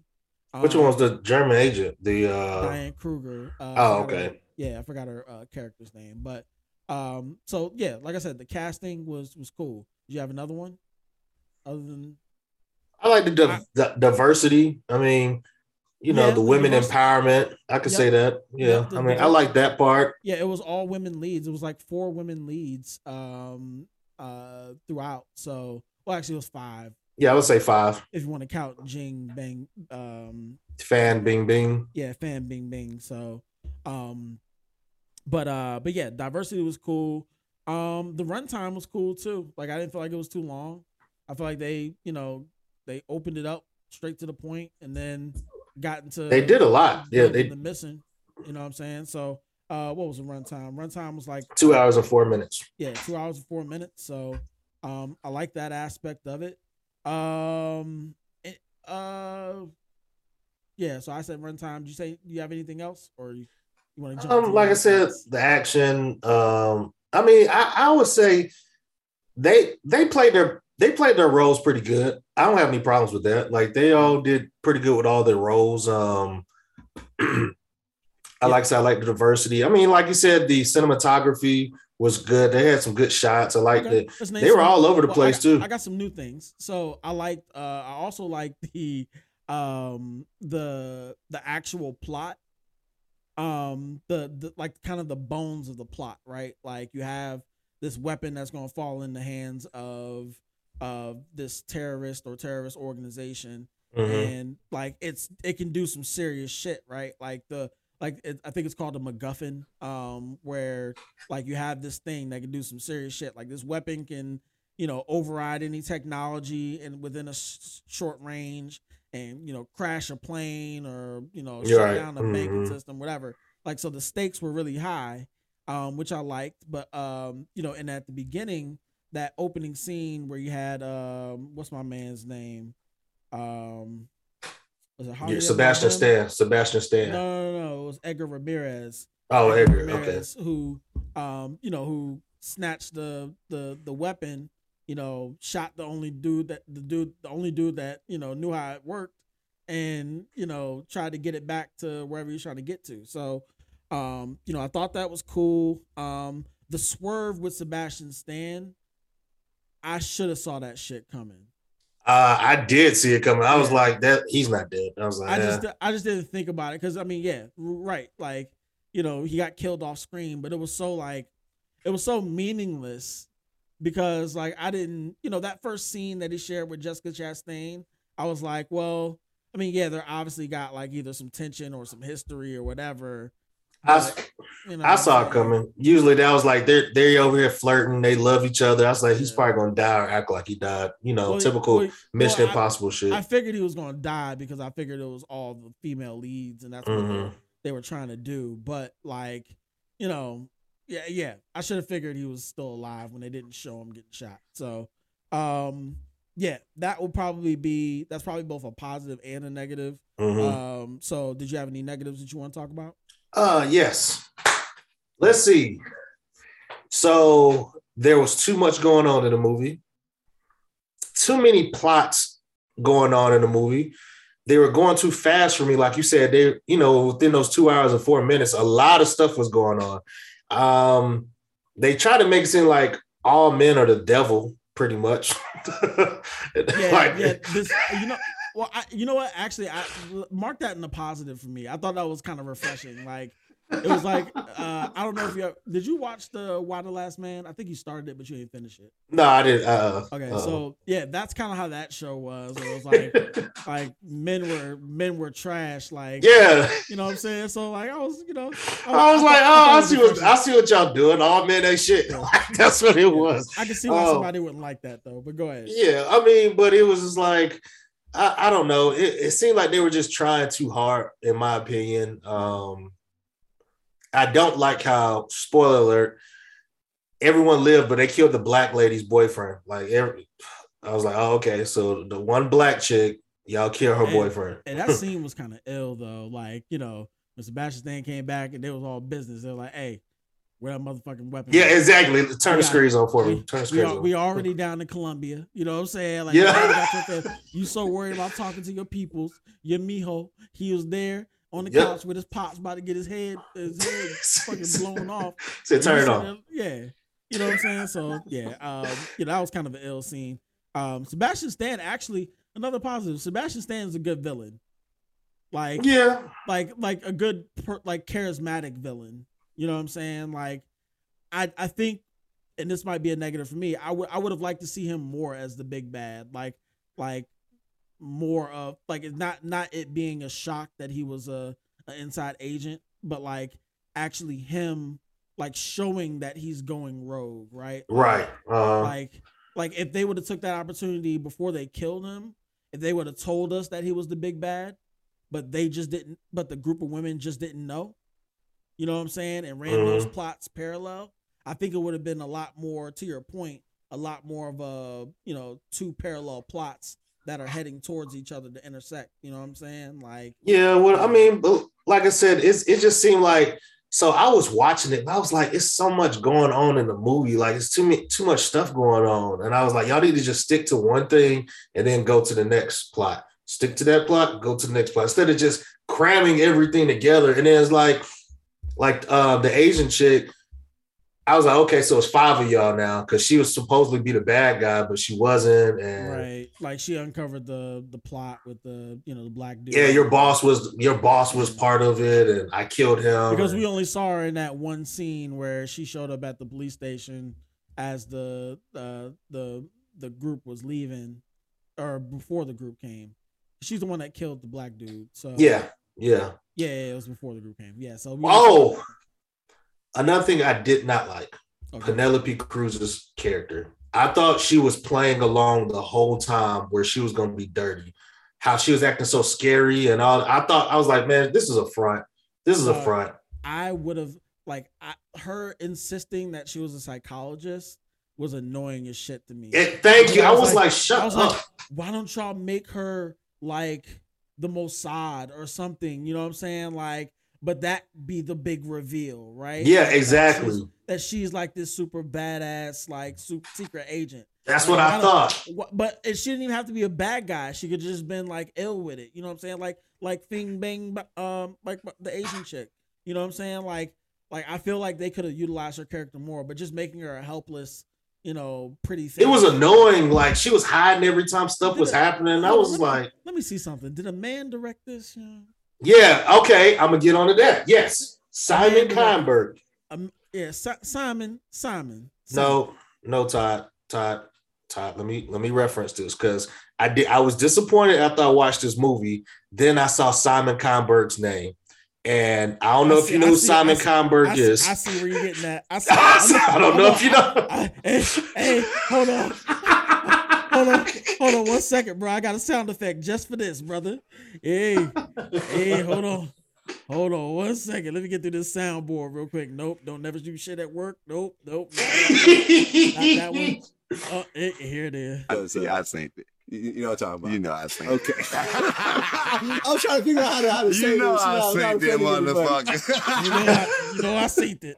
yes. If now, so when after I watched the movie, I saw his name and I said, I know this name. I know Simon. I said, and it wasn't a good reason. I was like, it's something bad. And I looked up all the movies. I said, this son of a bitch. I would have never watched this movie if I saw that he directed this movie. I would have never watched it. Give it to him, y'all. Give it to him. Bruh, this is the guy.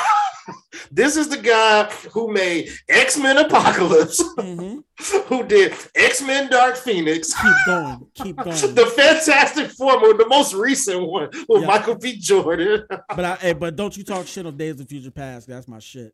Oh man, I don't like none of his movies. Day- now he did do But he, he was assistant director on that one. He he he ain't had that. he did the Last Stand, uh, the Last Stand, garbage.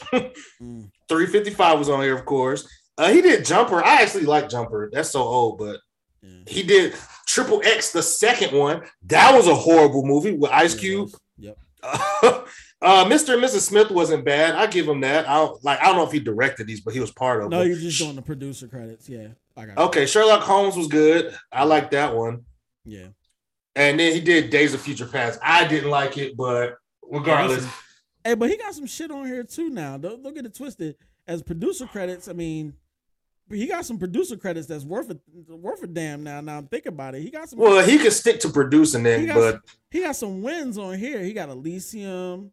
He got uh, what's this? Martian? Uh, Logan. Okay, he produced Logan. He got Deadpool, Deadpool two, um, Designated Survivor. That was my shit. Um, with Kiefer Sutherland. Yeah, that's when he was the president. Yeah. Um, but yeah, he got. Some- But like I say, he can he can produce all he wants. But Oh, he was on. Oh, he was only producer for one episode of Invasion. Okay. But this, nah, man. I was so mad when I saw his name on here. I was like, man, what did Ty get me in? Yeah. So a negative. That's cool. Um, yeah, I think that rounds out the negatives for me. I mean, do you have more? No, I didn't. I mean, not really. I didn't like how they actually didn't kill Sebastian at the end. Yeah. Sebastian Stan, they didn't kill him. Yeah. So Um, I was surprised, but did, they didn't explain how he became the head of the of was it FBI or whatever? the FBI. What what was he the head of at the end?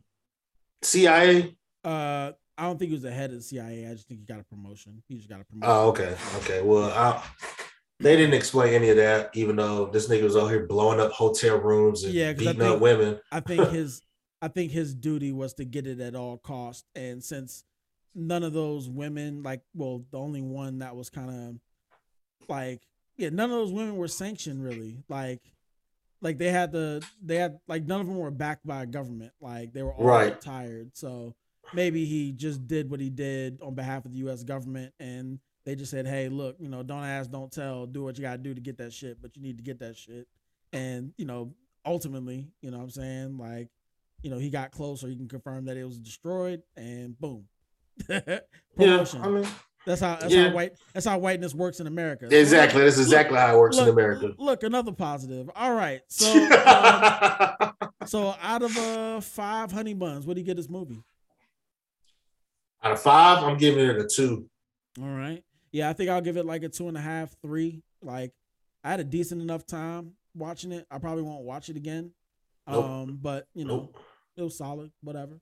Uh, um, lastly, I just wanted to talk a little bit about what's uh, kind of what's going on in the world. We haven't really talked about Russia and Ukraine. Um, you know, it's sad. They got a bunch of you know attention in the news, and I feel like um, you know uh, that that the Ukrainian people are doing what they what they can do um, to uh, to defend their homeland against Mhm. uh, invaders. Um, and it just had me thinking, like, like in the it's very unlikely that we'll live to see a time where people, a country or a, a coalition of countries invade the United States at any point. Um, and you know, you know, I had to ask myself, like, yo, like, because you know, to empathize with these people in Ukraine, like, it's normal citizens, you know, just you know, picking up a gun and going to they know that, you know, somebody's trying to invade them and they're just going to defend their defend their home, you know what I'm saying? Like Yeah.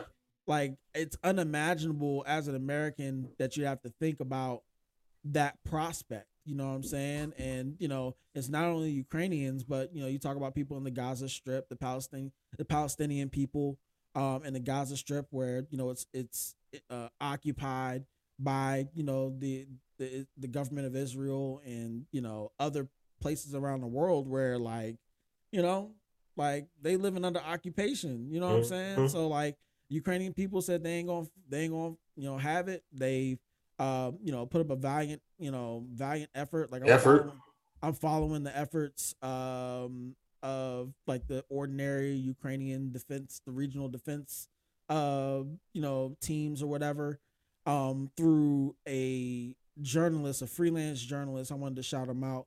His name is Terrell J. Uh, Terrell Jermaine Starr. Um, he's a freelance journalist that's been like immersed in Ukraine for a number of years now. Um, and he's actually an American. He's staying there um, and literally just riding around with, you know, everyday Ukrainians that are staying to fight um, Russian invasion. I'm not sure how long, how much longer he'll be on the ground in there as the situation uh, evolves. But you know, he's been he's been on Twitter. Um, you can follow him at TJ or I'm sorry at Terrell J Starr stars with two R's. Um, and uh, you can support him uh, on his cash his cash app is dollar sign Terrell J Starr like his la- uh like his Twitter name. Um, but yeah, um, he's been getting footage and stories of people. Um, he got footage of like actual shelling. Um, you know, he'd had to be bunkered down with a defense force, you know, during and after a gunfight. Um, so he's been, you know, on the ground and, you know, a lot of uh your mainstream media outlets, they're not like he's out there on his own, self-funded everything. So, you know, uh a lot of the multi-million dollar, you know, media conglomerates are trying to use his reporting, you know, by having him on to, you know, as a correspondent, things of that nature, but they're not paying him for it. So, you know, Yeah, you know it's been kind of contentious in terms of, you know, because he's he's being asked to do these things for these major networks while not being on payroll, not having security, not having a camera crew. Like he's walking around with a selfie stick. You know what I'm saying? Like like documenting this war. So he's doing incredible work. Um I I'm more than willing to to bet that he will be um up for a Pulitzer um for some kind of journalism award. Um even NABJ um you know might be might be um you know thinking about honoring him they should or they ought to at least um because he's doing a he's doing a you know some dangerous work um you know on his Hell yeah, that's ground. dangerous. So uh shout out to him and uh yeah, I'm gonna continue to follow the war through through his lens because you know he doesn't do the traditional reporting. He kind of you know he gives his opinion because you know he's he's absolutely on the side of the Ukrainians. He's been in that country for a number of years. He understands you know the culture there. Um, he understands this war better than I've been able to see people explain it. You know in your mainstream sites. So um yeah um you know shout out to Terrell Starr uh hopefully he remains safe and uh i think that'll be about it for this show um let me let me let me find a vibe to, to take Wait, out. hold up now. You got to say one more thing, man. You can't. You, you got to hype it up. hold on hold on hold on man hold on man we'll, we'll hype it up uh i'll let you take the lead on that let me find the vibe real quick you know what i'm saying hold Yeah, I mean, I'm, a, I'm a, I'm a, uh, what's it? We're gonna keep it back for y'all. Keep it back in the day. this has been another episode what's this 33 34 34, 34. 34 the charles barkley episode Charles Let- Barkley We'll episode. let Sister Shaq. Erykah Badu, happy belated birthday. It's one of my favorite songs off of the live album. Shit. That's raised. This man over here playing this. New old Erykah Badu. It's a live version. Just vibe out real quick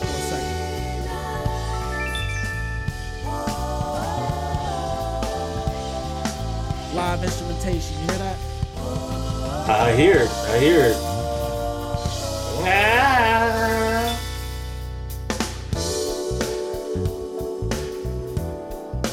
Come Okay. on, bass. What you say? Come on. Talk, Erykah. What they say, push it up. Oh, something's got me so excited, baby. She'll ruin your life now. She'll ruin your life. All right, go ahead, take us out. Nah, I was gonna say, man, you gotta hype up the fans. You gonna see Batman tomorrow, right? The Batman, right? Hey, man. Uh, yeah, I actually got to get my ticket. I'm bugging. Oh man, I was gonna say, what happened? You get permission? Three o'clock, three o'clock showing. I'm in there. Okay, So, okay. I was trying yeah. to see if you got your permission. She I'm told you no. Actually, you know what? While we on air, while you close this out, I'm gonna go ahead and buy my ticket. Go ahead, close this out. There you go, man. Come on, t- tell the people you got any shout outs, anything you want to get out the way?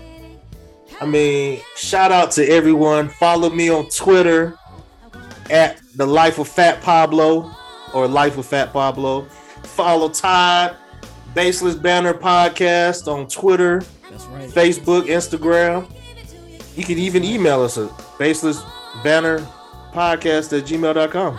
And if Paul didn't get it right, just rewind back to the beginning of the episode. you did. We support. We should, we appreciate y'all listening. Yes, You know, first time listeners, last time listeners. It is what it is. Hey, shout out my man Gerard, young. Shout out my man Gerard. Interacting Gerard, with us who, on Twitter today. Nah, Gerard. Oh, oh, Gerard. Yeah, shout out Gerard, man. Hey, Appreciate the follow, shout out listening. to my man. Shout out to my man. Oh man, I can't find. Oh man, this is looking. See, bleak out look at here. you. This is what This you get. This, out here. This is what I this get. what you get. Oh, this you is know what what? you Hey, look, look. This episode has been brought to you by Cherry Turnover. Cherry Turnover was a strain today. I was looking at today instead of tomorrow. Oh man, you're an idiot. Cherry Turner. I'm an idiot. Come on, Erica. Three o'clock showing.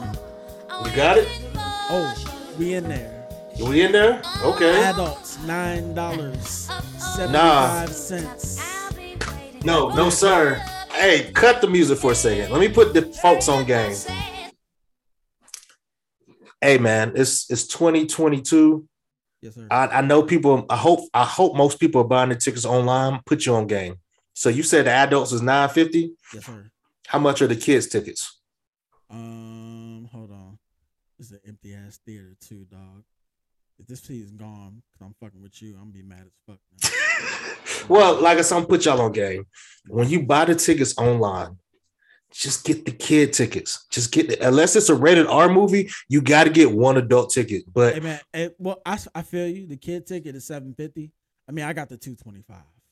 I got the two. Okay, okay, but I'm saying if it's like if it's like 10 o'clock at night, you can't get the matinee pricing, just get a senior or a kid ticket. Like it's gonna work. They don't care. I used to work at the movie theater. Yes. Put y'all on game. Free game for y'all. All right. Enjoy, enjoy the tickets. Dang man, I'm trying to this this this is the dilemma. There's so much open space. I'm just trying to figure out where I want to sit.